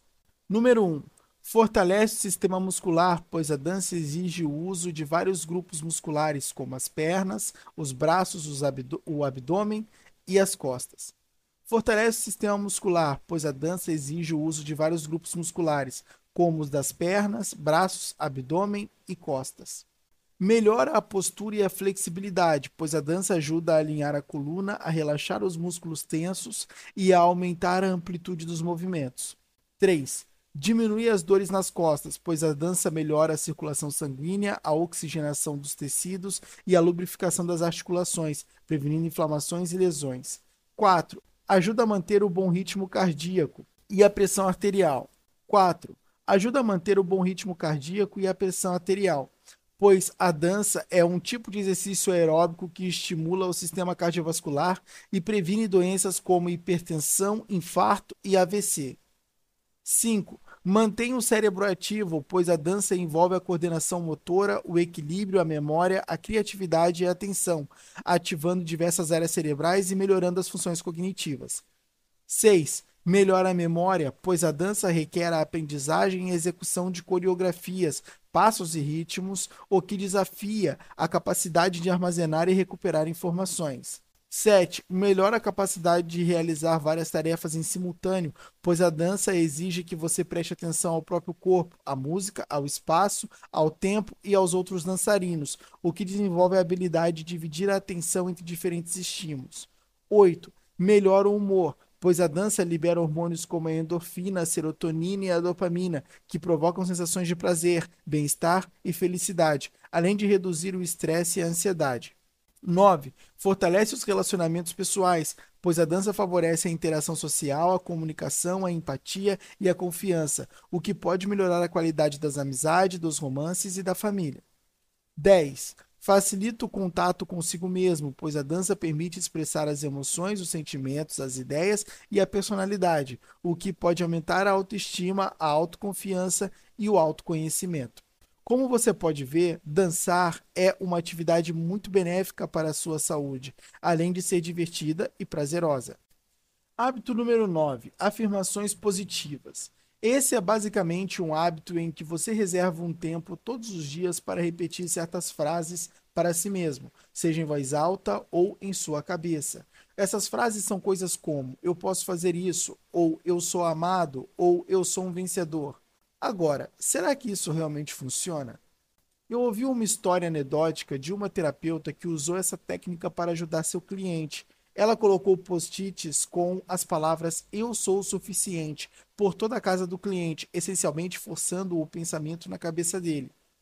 E isso realmente funcionou. Ela conseguiu aumentar o nível de autoestima do cliente.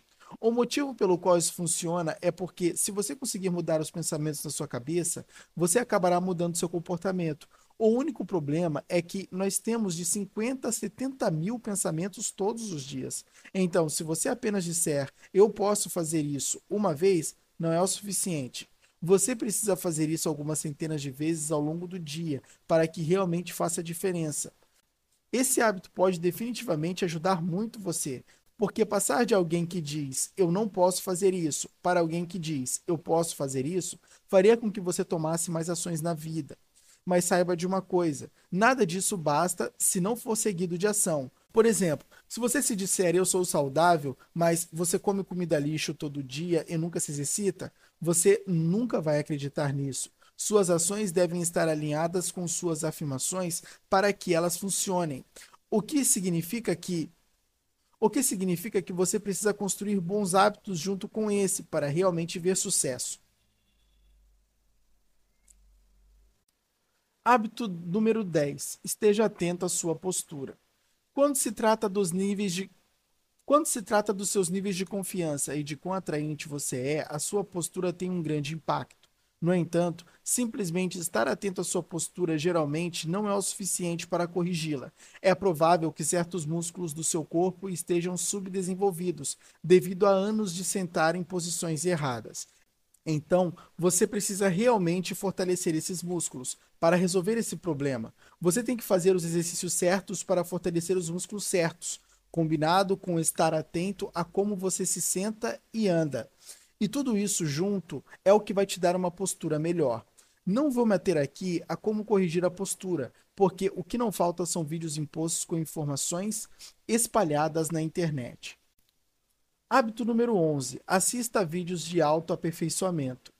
Esse hábito tem benefício semelhante aos de ler livros e ouvir podcast. Os vídeos, como os daqui do canal, trazem informações úteis que te conduzem a uma mudança significativa. Mas para que você veja vídeos reais, para que você veja benefícios reais em sua vida, você tem que limitar o quanto você assiste e tem que realmente sair e agir com base naquilo que você aprendeu nos vídeos. Por isso é importante assisti-los para aprender e aprender para fazer. Hábito número 12: estude. Esse hábito é o mais importante dos hábitos, é o rei dos hábitos. Muitos dos hábitos que sugerimos aqui têm ele como premissa, porém, o que difere ele dos outros é que o estudo usa qualquer coisa como fonte de aprendizado. Usa um discurso de uma pessoa aleatória na rua que iniciamos uma conversa como uma fonte de aprendizado de alguma coisa. Por exemplo, usa um discurso de uma pessoa aleatória na rua que iniciamos uma conversa como uma fonte de aprendizado de alguma coisa. Quando estamos estudando, precisamos estar presente, ouvindo com atenção, com a finalidade de capturar o conhecimento quando ele passar, com a finalidade de ver aquilo que está oculto, aquilo que não está evidente para todos. Essa é a postura do estudante profissional. Ele aprende ao viver, observar, sentir, ouvir e se conectar. Hábito número 13. Pratique uma habilidade. Se você está realmente interessado em algo, então você provavelmente acabará construindo um hábito de praticar uma habilidade. E o que é ótimo sobre esse hábito é o fato de que, com o tempo, à medida que você se torna melhor em uma certa habilidade, você pode eventualmente alcançar um nível profissional. E quando isso acontece, você ganha acesso a muitos benefícios. Você pode melhorar o aspecto financeiro da sua vida cobrando mais caro pelo seu trabalho. Você pode melhorar o aspecto financeiro da sua vida cobrando pelo seu trabalho. Seu valor percebido aumentará porque você se destaca em uma habilidade que poucos têm, o que melhorará um pouco a sua vida financeira. E finalmente, você notará um aumento nos seus níveis de felicidade, porque você estará crescendo fazendo algo que você realmente gosta. E finalmente, você notará um aumento nos seus níveis de felicidade, porque você pode crescer fazendo algo que você realmente gosta. Hábito número 14: cuide-se é tudo que se refere à sua higiene e à forma como você se apresenta socialmente. Esse é definitivamente um hábito importante que todos deveriam ter por dois motivos. O primeiro, é claro, é que ele melhora o seu valor percebido. Ninguém quer conversar com alguém fedorento que parece que não toma banho há semanas. O segundo benefício é que ele ajuda a melhorar o seu relacionamento consigo mesmo. Muitas vezes as pessoas que não se cuidam também não se valorizam muito elas não acham que merecem ficar bonitas e bem cuidadas. Quando você constrói um hábito de cuidado pessoal, você acaba se forçando a começar a acreditar que você é alguém digno de coisas boas, alguém digno de amor e de cuidado. O ato de cuidar de si mesmo melhora a forma como você se vê, melhorando a imagem que tem de si mesmo. Por isso, vestir-se bem, cuidar do seu rosto e corpo é importante. Vou te mostrar agora três fatos científicos sobre os benefícios de vestir-se bem. Benefício número 1. Um, aumenta a confiança e a credibilidade. Vestir-se bem pode fazer com que você se sinta mais seguro de si mesmo e das suas capacidades, e também transmitir uma impressão de competência e confiabilidade para os outros. Um estudo da Universidade de Yale mostrou que pessoas que usam roupas formais e adequadas têm um melhor desempenho em tarefas competitivas e de negociação do que pessoas que usam roupas casuais e desleixadas. Benefício número 2 melhora o humor e a autoestima. Vestir-se bem pode fazer com que você se sinta mais feliz e satisfeito consigo mesmo, pois a roupa pode influenciar o seu estado emocional e a sua percepção sobre seu corpo. Um estudo da Universidade de Hertfordshire mostrou que pessoas que usam roupas coloridas e alegres tendem a ter um humor mais positivo e uma autoestima mais alta do que pessoas que usam roupas escuras e tristes. Benefício número 3: estimula a criatividade e a produtividade. Vestir-se bem pode fazer com que você se sinta mais inspirado e motivado para realizar as suas atividades, pois a roupa pode influenciar o seu nível de atenção e de concentração.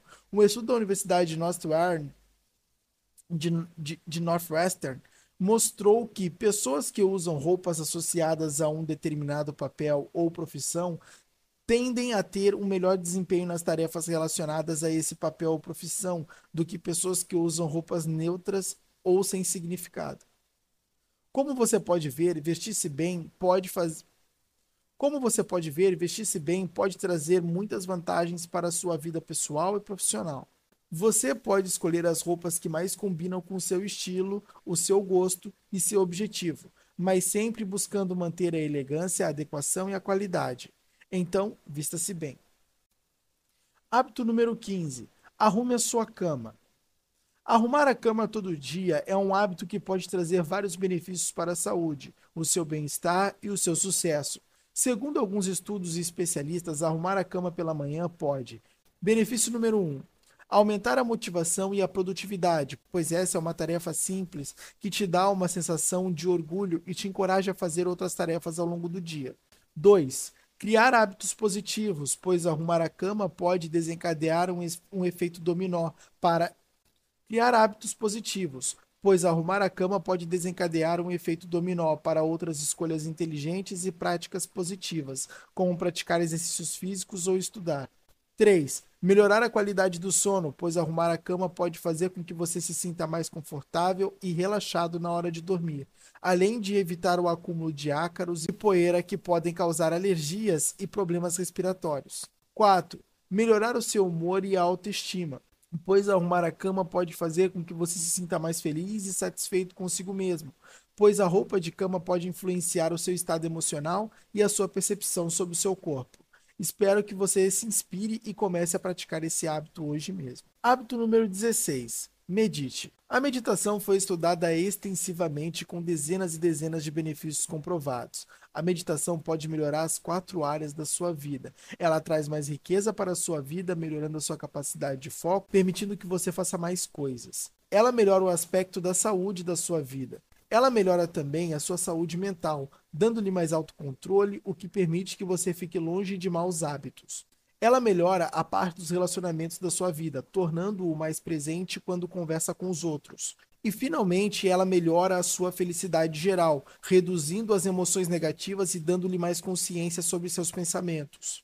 E não para por aí. Eu separei aqui uma lista com vários benefícios da meditação comprovados pela ciência. Antes de tudo, a meditação é uma prática que consiste em focar a atenção em um objeto, som, respiração ou pensamento, buscando alcançar um estado de consciência plena e relaxamento profundo. E esses são os sete benefícios da meditação. Benefício número um: reduzir o estresse e a ansiedade, pois a meditação ajuda a regular as emoções, a acalmar a mente e a liberar hormônios como a endorfina que promove o bem-estar. 2. Melhorar a memória, a atenção e o foco, pois a meditação estimula o desenvolvimento de novas conexões neurais, aumentando a capacidade cognitiva e a plasticidade cerebral. 3. Aumenta a produtividade e a criatividade, pois a meditação melhora o humor, a motivação e a resolução de problemas, favorecendo o desempenho no trabalho e nos estudos. 4. Melhora a qualidade do sono, pois a meditação ajuda a relaxar o corpo e a mente, facilitando o adormecer e o sono profundo. 5.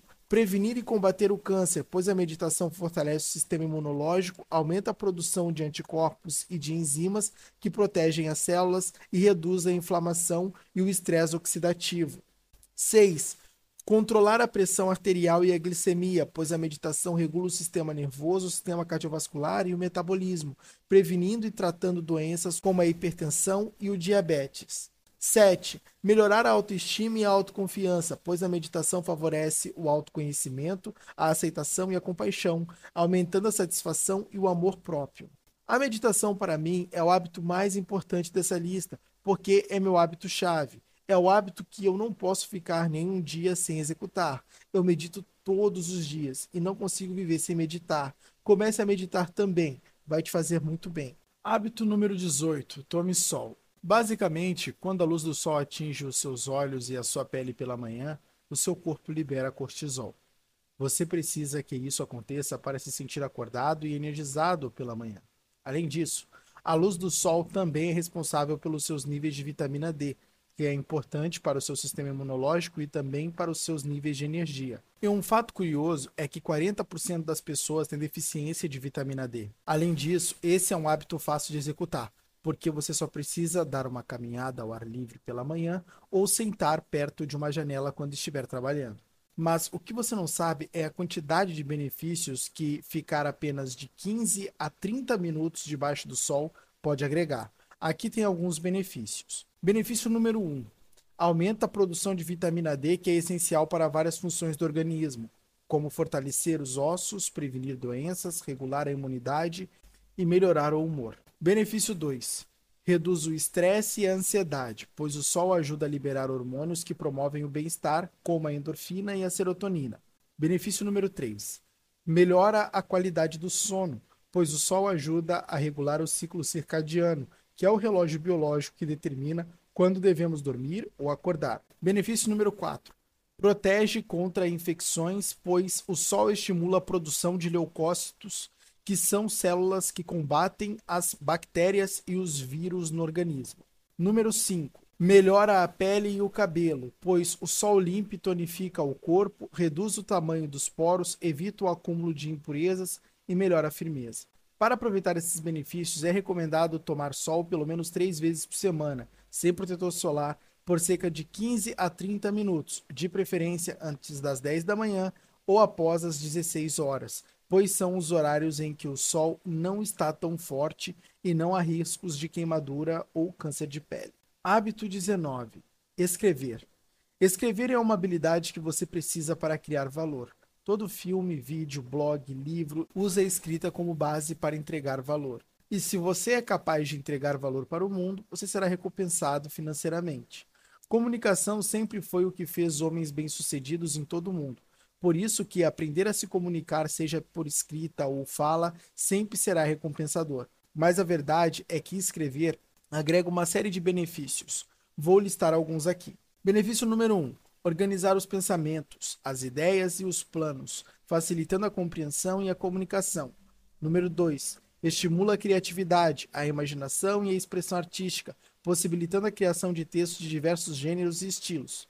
3. Amplia o vocabulário, o conhecimento e a cultura, através da leitura e da pesquisa de diferentes fontes e temas. 4.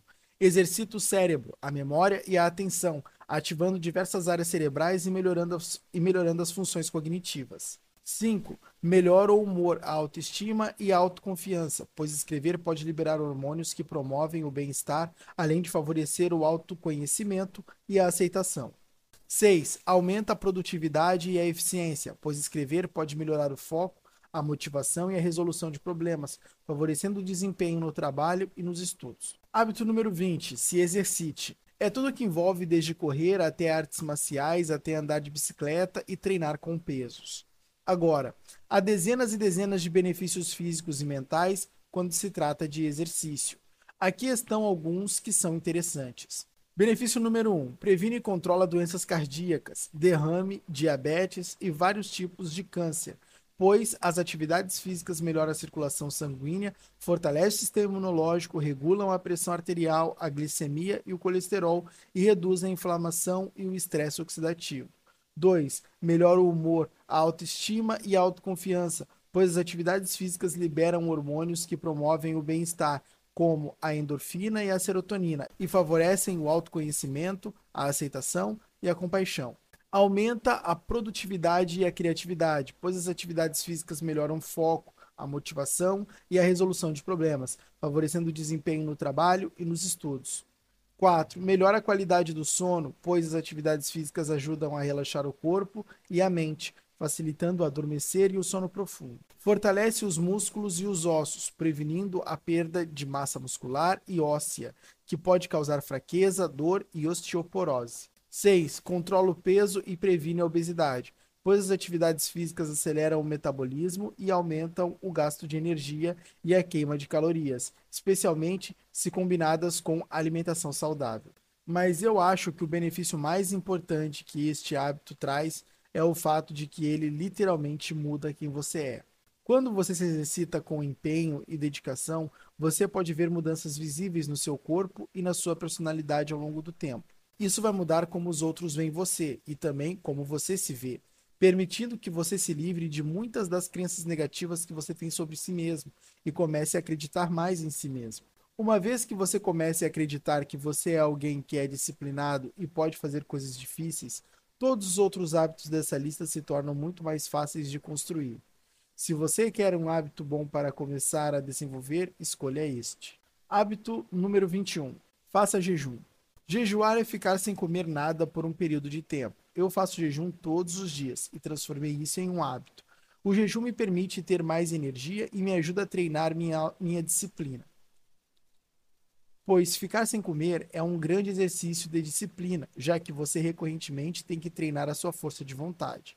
O jejum é uma das melhores maneiras de aumentar a força de vontade aliado às atividades físicas, porque te faz resistir ao prazer de comer e também te ajuda a suportar a dor de ter que muitas vezes vencer a fome. Não vou te sugerir protocolos porque não conheço sua rotina. Fica muito complicado sugerir um de 16 por 8, ou seja, 16 horas sem comer para 8 horas em que é liberado comida. O que eu sugiro é você criar o seu próprio programa. Fique apenas 6 horas sem comer. Conseguiu? E quer um desafio maior? Aumente as horas de uma em uma hora. Simples assim. Isso vai ajudar você a lidar com o adiamento da gratificação, ou seja, a sua capacidade de resistir ao prazer imediato e não mais ser a pessoa do prazer primeiro e dor depois, mas ser a pessoa do dor primeiro e prazer depois. Mas para dar aquela motivada, vou compartilhar com você seis benefícios já estudados sobre o jejum. Benefício 1: promove o controle do açúcar no sangue reduzindo a resistência à insulina. Isso pode ajudar a prevenir ou controlar o diabetes tipo 2, uma doença crônica que afeta o metabolismo da glicose. Benefício número 2: combate a inflamação, um processo imunológico que pode causar danos aos tecidos e órgãos, se for excessivo ou persistente. A inflamação está associada a várias doenças, como câncer, doenças cardíacas, artrite e demência. Benefício 3: Estimula a produção de hormônios, como o hormônio do crescimento, o GH e a testosterona. Esses hormônios podem ter efeitos benéficos sobre o crescimento muscular, a queima de gordura, a libido, o humor e a energia. Benefício 4. Aumenta a função cerebral, melhorando a memória, a concentração, a criatividade e o aprendizado. O jejum pode também proteger o cérebro contra o declínio cognitivo relacionado à idade e a doenças neurodegenerativas como Alzheimer e Parkinson. 5. Favorece o emagrecimento ao induzir o organismo a utilizar as reservas de gordura como fonte de energia. O jejum também pode aumentar a saciedade e reduzir o apetite, diminuindo a ingestão calórica. 6. Promove a autofagia, um processo celular que envolve a eliminação de componentes danificados ou desnecessários. A autofagia pode prevenir o envelhecimento precoce, o câncer, as infecções e as doenças autoimunes. Hábito número 22. Estude um idioma. Isso pode de fato mudar a sua vida. E por quê? Porque se você é brasileiro, a língua que você fala é falada apenas por países sem muita importância, diferente do inglês. Quem sabe inglês tem mais chances de estar à frente do seu tempo, pode estudar muitos livros que não estão disponíveis em sua língua e pode acompanhar estrangeiros que estão muito à frente dos brasileiros. Mas não para por aí. Estudar outro idioma pode trazer vários benefícios para a cognição, que é a capacidade de processar e usar as informações. Esses benefícios já foram estudados cientificamente. Benefício número 1: um, melhora a memória, a atenção e o foco, pois aprender um idioma estimula o desenvolvimento de novas conexões neurais, aumentando a capacidade cognitiva e a plasticidade cerebral. Benefício número 2: Aumenta a produtividade e a criatividade, pois aprender um idioma melhora o humor, a motivação e a resolução de problemas, favorecendo o desempenho no trabalho e nos estudos. Benefício número 3. Previne e retarda doenças degenerativas, como Alzheimer, pois aprender um idioma fortalece o sistema imunológico, regula as emoções e reduz o estresse, que são fatores que podem afetar a saúde mental. Benefício 4. Amplia o vocabulário, o conhecimento e a cultura pois aprender um idioma permite o acesso a livros, músicas, notícias e podcasts em outras línguas, além de possibilitar o contato com outras perspectivas e formas de pensar. Acredite, aprender um outro idioma é a atividade mais lucrativa que existe. Hábito número 23. Aprenda a visualizar. Fazemos isso de forma errada, visualizamos as coisas erradas, as falhas, os fracassos, tudo que deveríamos manter distantes da nossa imaginação. Porém, aquilo que deveríamos manter em nossa mente, não fazemos. Dificilmente criamos um filme agradável em nossa imaginação, onde vencemos os vícios, os desafios, ganhamos dinheiro e saímos da merda da pobreza. E isso não coopera para a criação do sentimento mais importante que poderíamos ter, que é o sentimento de esperança.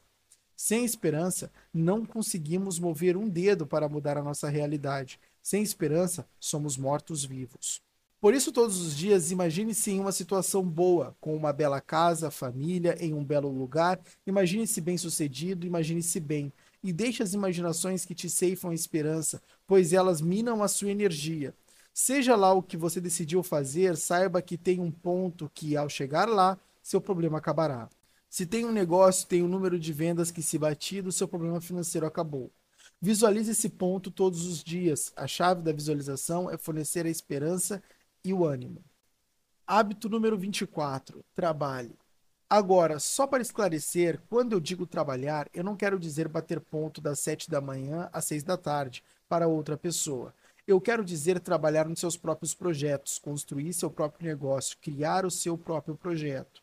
E isso é empreender. Comece estudando algo e vá fundo nisso. A internet abriu muitas oportunidades de maneira que tem jovens de 17 anos se tornando milionários.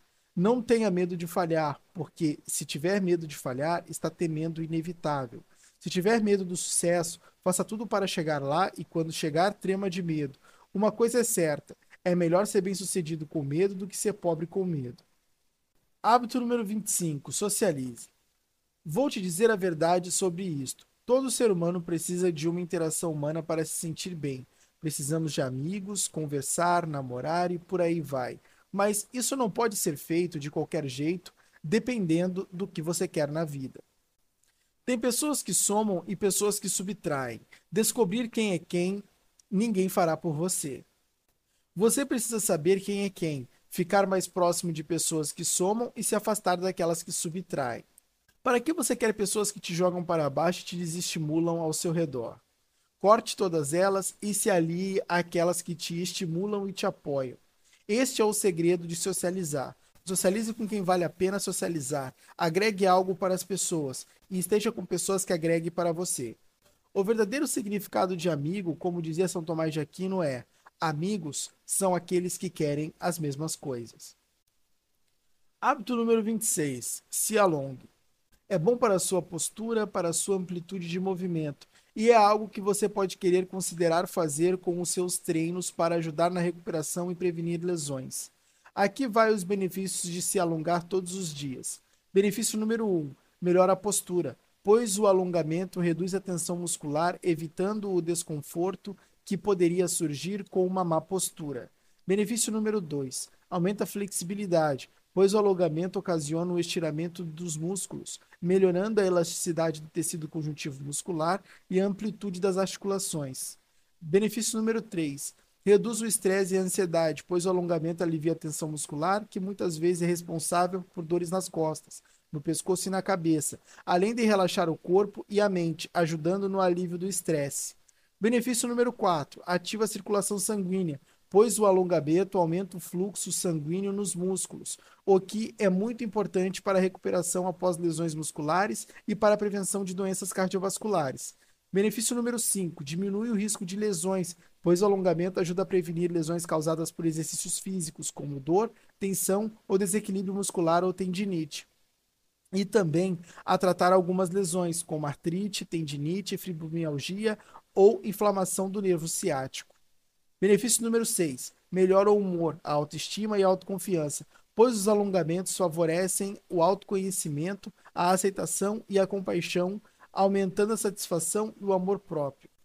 Aumenta a produtividade e a criatividade, pois o alongamento melhora o foco, a motivação e a resolução de problemas, favorecendo o desempenho no trabalho e nos estudos. Benefício número 27. Esteja presente. Esteja no aqui e no agora. Viva esse momento, porque o presente é tudo que você tem. O passado está morto e o futuro não existe ainda, e em um piscar de olhos vira presente e depois passado.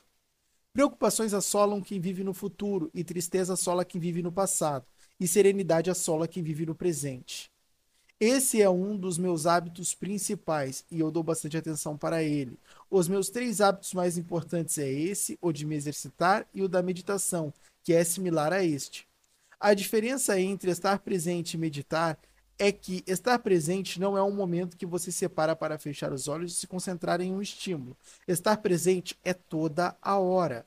É sentir o vento que bate no seu rosto, as risadas das crianças brincando no parque, o cachorro que late, o trinar dos pássaros. Você não está pensando na conta que tem para pagar e nem nos péssimos resultados que seu negócio está tendo. Você está ali, naquele momento, e está vivendo isso. Isso gera uma qualidade de vida incrível, te dá autocontrole, te tornando mais dono de si, de modo que quando você diz eu não vou fazer, você não faz. Agora escute, uma coisa importante no que tange a esses hábitos. Você deve se limitar a construir apenas dois ou três por vez e deve priorizar os hábitos que são mais necessários para te aproximar dos seus objetivos. Se quiser desenvolver todos, não irá desenvolver nenhum. Desenvolver esses hábitos irá te libertar dos seus vícios e melhorar sua vida astronomicamente. Tudo que você precisa para se libertar de um vício, você aprendeu nesse vídeo. Agora é pôr em prática tudo que aprendeu aqui. Agora é a hora de ir para o campo de batalha e executar a estratégia que eu tracei para você. Lembre-se que tudo o que você precisa saber é focar na construção de bons hábitos para que eles substituam os maus, fortalecer a sua força de vontade e buscar as seis coisas essenciais que você precisa. Feito isso, os vícios vão se quebrando e nunca mais serão um problema para você. Mas isso precisa de foco. De nada adianta viver três dias disso aqui. Você não vai ter resultados e não vai conseguir parar. Assim, não funciona. É preciso foco, perseverança na aplicação disso. Vai para o campo de batalha e nós nos vemos nos próximos vídeos.